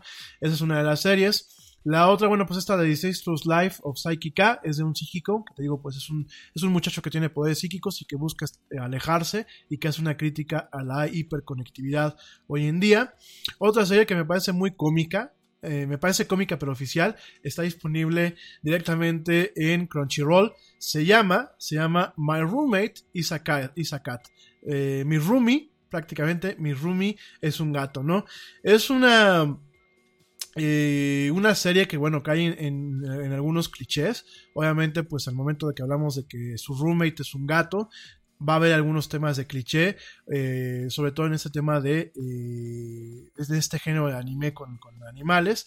Es, la historia es de un hombre, un hombre socialmente retraído, un cuate, pues, así como el Yeti en ocasiones, ya no, pero antes sí, de niño era como muy retraído, muy, muy tímido, en donde, bueno, pues gracias a su gato, a que se hace amigo de un gato callejero, pues encuentra un motivador para abrirse a otras personas después de que, bueno, directamente lo adopta y se vuelve amigo de este gato callejero. Eh, es una serie que tiene algunos puntos lacrimógenos, a pesar de que la serie, la serie es comedia, es una comedia donde te ríes muchísimo, no caemos en este humor japonés difícil de entender, sino es un humor muy, muy, muy accesible. Eh, hay muchas cuestiones donde pues eh, uno se ríe por los eh, problemas de entendimiento que pueden haber. Sin embargo, bueno, pues hay un tema de una conexión entre los dos, entre, entre este chavo y su mascota. Y la verdad, bueno, pues es un tema, es un tema, está bonita la serie. Empecé yo a ver el primer capítulo. Es como si fuera medio chick flick, este, pero en anime. Se estrenó el día de ayer. Pero vale la pena. Veanla, es una serie bonita, sobre todo para la gente que le gustan los animales y los gatos. Vale, vale, vale la pena. My Roommate is a Cat está disponible en Crunchyroll. En Estados Unidos está disponible en Crunchyroll y en BRB. Y eh, directamente se estrenó, pues, la, esta semana, eh, el, día de ayer se estrenó, digámoslo así, para todo el mundo. Y hace, hace un par de. perdón, hace un par de semanas se estrenó para, eh, para todas las demás personas, ¿no? Hay otra serie que me parece también muy interesante. Esta está disponible en Amazon Prime Video. Fíjense que Amazon Prime ahí va poquito a poquito metiendo un buen anime, ¿no? Y esa serie se llama Dororo, que bueno, Dororo es, una, un, remake de una serie de anime de hace 50 años, eh, viejísima, que bueno, esta serie de anime tiene lugar en el Japón feudal y sigue sigue las, las, aventuras y desaventuras de un Ronin. Hay que recordar que es un Ronin. Acuérdense que en la época de, del shogunato, del Japón feudal, eh, los samuráis que trabajaban para el, para el señor feudal, pues eh, eran samuráis samuráis. Cuando el señor feudal le pasaba algo y, el, y los samuráis no, no cometían harakiri, porque usualmente cuando al señor feudal le pasaba algo, el samurái, de acuerdo a lo que era el código del Bushido, se hacía el harakiri. directamente, bueno, pues este, se, se suicidaban, ¿no? Con, con, una daga especial para hacerse el harakiri. No crean que se metían eh, la katana directamente, era con una daga especial con la que se, se metían en la daga y de hecho, bueno, hacían un movimiento especial para que, pues, de alguna forma destriparse, que, como decía Bronco aquí en México en esa canción, que no quedara huella, ¿no? Entonces, bueno, pues directamente cuando se quedaban sin el, sin el señor feudal, y que de alguna forma se volvían mercenarios, se volvían Ronin. Y en este caso, bueno, pues sigue a un Ronin que eh, directamente tiene eh, prótesis en sus ojos, en su nariz, en su nariz, en sus orejas, en su lengua, en su piel y en, en su boca y en, y en, parte de sus extremidades. Esto porque, bueno, pues los demonios en un principio lo hacen trizas y, bueno, para poder sobrevivir le ponen estas prótesis, ¿no? El, el primer episodio de este anime pues es muy crudo, es, es, muy crudo en comparación al primer, al primer anime. Realmente, pues, eh, crean de alguna forma la base común de donde sale eh, el, personaje. Es un personaje muy, muy concreto que de alguna forma pues hace una analogía al perderlo todo. No solamente al perder al patrón, sino al perderlo todo al momento que lo desmembran y, y vive a partir de las prótesis. Y bueno, realmente es una, es una historia vieja. Sin embargo, bueno, la animación está muy bien, muy bien armada. Es un tema de animación contemporánea el storytelling es bastante bueno, tiene un buen ritmo, es bastante cohesivo.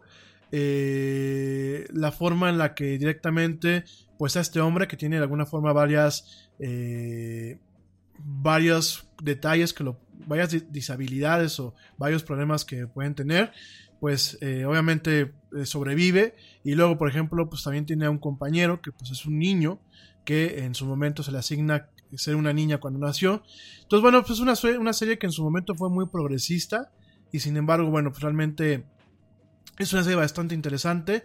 Yo en algún momento en la carrera me tocó ver eh, un capítulo de la serie vieja y la serie nueva me gustó mucho eh, ver de alguna forma pues el, el tráiler. Está disponible en Amazon Prime. También le voy a echar un ojo el fin de semana, pero de antemano te lo recomiendo porque es una, es una serie que, bueno, más allá del tema fantasioso, pues habla de un tema de una catarsis de una persona cuando lo pierde todo, ¿no? Y eh, pues bueno, creo que serían unas de las primeras que te puedo recomendar. Por aquí se me quedan algunas, este, como por ejemplo Boogie Pop y los demás. Así se llama Boogie, Boogie, Boogie Pop y los demás, que bueno, está disponible en Crunchyroll y en BRB. También, por ejemplo, en Netflix está Godzilla, está este Godzilla, la, la tercera parte de Godzilla. Está, a mí me parece bastante, bastante interesante. Bueno, obviamente por aquí me dicen que si ya fui a ver Dragon Ball Super Broly, no he podido ir a ver. Este, me tendré que dar una vuelta yo solo, porque aquí nadie me quiere acompañar, entonces pues tendré que ir a ver yo solo, pero ya después se las platico. Obviamente es Dragon Ball, pero bueno, ya saben que uno es fan. Eh, rápidamente también en Netflix, eh, bueno, pues está Hero, Hero Mask, está... Ah, por último, antes ya de irme, oigan, ya son nueve y media. Ya me pasé, pero me pasé, como dicen los españoles, me pasé tres pueblos. Oigan, rápidamente también antes de irme, les... Eh, Ah, bueno, me dice, me dice mi primo Edgar que Sword, Sword Art Online, una serie ya muy larga, eh, vale mucho la pena verla. Es entretenida, sobre todo porque va vinculada al videojuego que llevaba el mismo nombre en su momento. Y Backstreet Girls, fíjate que no la he visto, le voy a echar un ojo, primo. Qué bueno que me la recomiendas. Me voy a dar una vuelta a Backstreet Girls. Por ahí me, por ahí me parece que la escuché nombrar, pero no la he visto.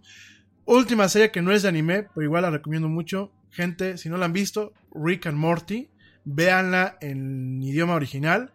Este, la verdad es que Rick and Morty es, yo creo que es Futurama Los Simpsons con un tema contemporáneo y con una fórmula que no ha perdido empuje. Véanla, está en Netflix, están las tres temporadas. Yo la verdad me parto de la risa con los episodios de Rick and Morty. Esta parodia del doctor este, Brown y de Marty McFly de Volver al Futuro. Una parodia muy rica, con mucha crítica. Eh, dice mi primo que no la vean. Sí, hay que echarle un ojo. ¿Cuál? ¿Backstreet Girls que no la vean? Pues que vean de todo, primo. Nada más si no es para niños, ¿eh? No vayan a estar viendo. Sí, porque hay cada cosita ahí de. Hay, hay unos, hay, ¿cómo se llama? Hay hentai de muy buena producción, ¿eh? Ya la próxima semana hablamos del hentai. Pero hay hentai de muy buena producción, ¿eh? De muy buena producción. Y este. Ah, me dice que Backstreet Girls está horrible. ¿No? ¿De plano no? ¿La recomiendas? Bueno. Este, pero por ahí me, del hentai, porque por aquí me está diciendo, Pablo me está diciendo del hentai. Sí, el hentai, hay, hay unas joyas en el hentai, ¿eh? Realmente más allá del pornográfico, manejan un tema ahí erótico muy padre y, una, y, un diseño de animación muy bueno, ¿eh? Pero bueno, ya estaremos platicando de, de eso y otros temas pues, la próxima semana. Y del fanservice, por supuesto. En fin, gente, nueve y media, ya me pasé. Llevo dos horas veinte de programa, ya me despido. Dice mi primo que no, no, es- no es hentai. Bueno, pues entonces alguna, alguna ahí, este, mamarruchada como tipo Fruits Basket y estas series así como medios femeninonas, ¿no? Ni hablar. Oigan, pues ya ahora sí ya me despido. Me dio un tremendo gusto estar con ustedes esta semana. Como siempre, un privilegio tenerlos como audiencia. Como siempre, mil gracias por sus recomendaciones, por sus comentarios. Me dice aquí Rafael eh, López, me dice Ra- Rafa López, me dice que por qué luego no paso los comentarios de algunos al aire y sí, por ejemplo, de mi gente.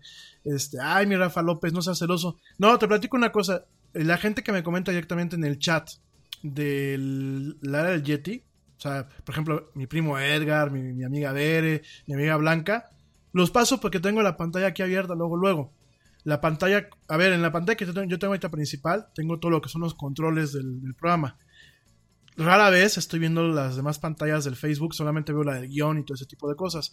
Pero a veces no veo las pantallas del Messenger o el teléfono lo silencio porque luego me distraigo. Entonces, si quieren muchas veces que yo pase el comentario al aire en ese momento, o que es una duda así de no puede esperar, pues conéctense a la aplicación en vivo y di- directamente métanse al chat y ahí pónganme. Oye Rami esto, oye Yeti aquello, ¿no? Y yo lo comento en el momento porque es lo que tengo ahorita a la vista. Cuando tengo que entrar al Messenger, pues ya me cuesta un esfuerzo más estar aquí con las, con las pantallas, ¿eh? No te me pongas celoso, mi Rafa, que aquí, aquí estamos. Te mando un fuerte abrazo y un saludo. Bueno, en fin, ahora sí, ya me voy. Tengan excelente noche a la gente que me está escuchando en vivo. Eh, tengan una excelente noche, un excelente jueves, un excelente fin de semana largo. Disfrútenlo, pásenla bien, no se peleen en las calles, compórtense como gente decente, seamos mejores ciudadanos. A la gente que, bueno, pues me está escuchando directamente en diferido, les deseo siempre, como siempre, pues un excelente día, lleno de buena vibra, lleno de productividad, lleno de muchos éxitos y que sea pues el mejor día de su vida, este, pero menos, menos, menos, eh, menos bueno que el, el día de mañana, ¿no? Entonces, que cada día pues, sea un día excelente. Yo los vuelvo a escuchar, o bueno, yo les vuelvo a hablar, el próximo lunes en punto a las 7 pm en esto que es la era del Yeti. Te recuerdo que lo puedes seguir escuchando a través de las plataformas en streaming. Prácticamente estamos pues en la mayoría. Y bueno, yo soy Rami Loaiza, esto fue La Era del Yeti. Gracias por escucharme, saludos a todos, pasen un excelente fin de semana. Nosotros regresamos el próximo lunes. El próximo lunes pues no hay puente para el Yeti, el Yeti aquí va a estar con ustedes. Y bueno, como dice el tío Yeti, vámonos, porque ya nos vieron. Hasta el próximo lunes.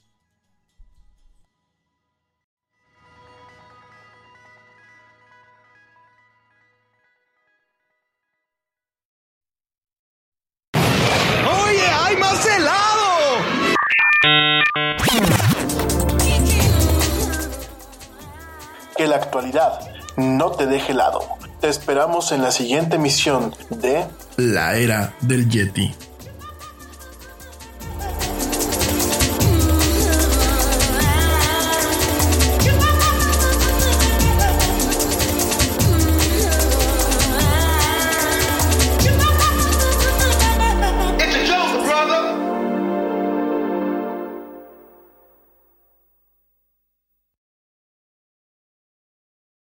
Te preocupas por la salud de tu familia y hoy un sistema inmunológico fuerte y una mejor nutrición son más importantes que nunca. Es por eso que los huevos Egglands Best te brindan más a ti y a tu familia. En comparación con los huevos ordinarios, Egglands Best te ofrece 6 veces más vitamina D y 10 veces más vitamina E, además de muchos otros nutrientes importantes, junto con ese delicioso sabor fresco de granja que a ti y tu familia les encanta. No son tiempos ordinarios, entonces, ¿por qué darle a tu familia huevos ordinarios? Solo Egglands Best. Mejor sabor, mejor nutrición, mejores huevos. Te preocupas por la salud de tu familia y hoy un sistema inmunológico fuerte y una mejor nutrición son más importantes que nunca. Es por eso que los huevos Egglands Best te brindan más a ti y a tu familia. En comparación con los huevos ordinarios, Egglands Best te ofrece 6 veces más vitamina D y 10 veces más vitamina E, además de muchos otros nutrientes importantes, junto con ese delicioso sabor fresco de granja que a ti y tu familia les encanta. No son tiempos ordinarios, entonces, ¿por qué darle a tu familia huevos ordinarios? Solo Egglands Best. Mejor sabor, mejor nutrición, mejores huevos.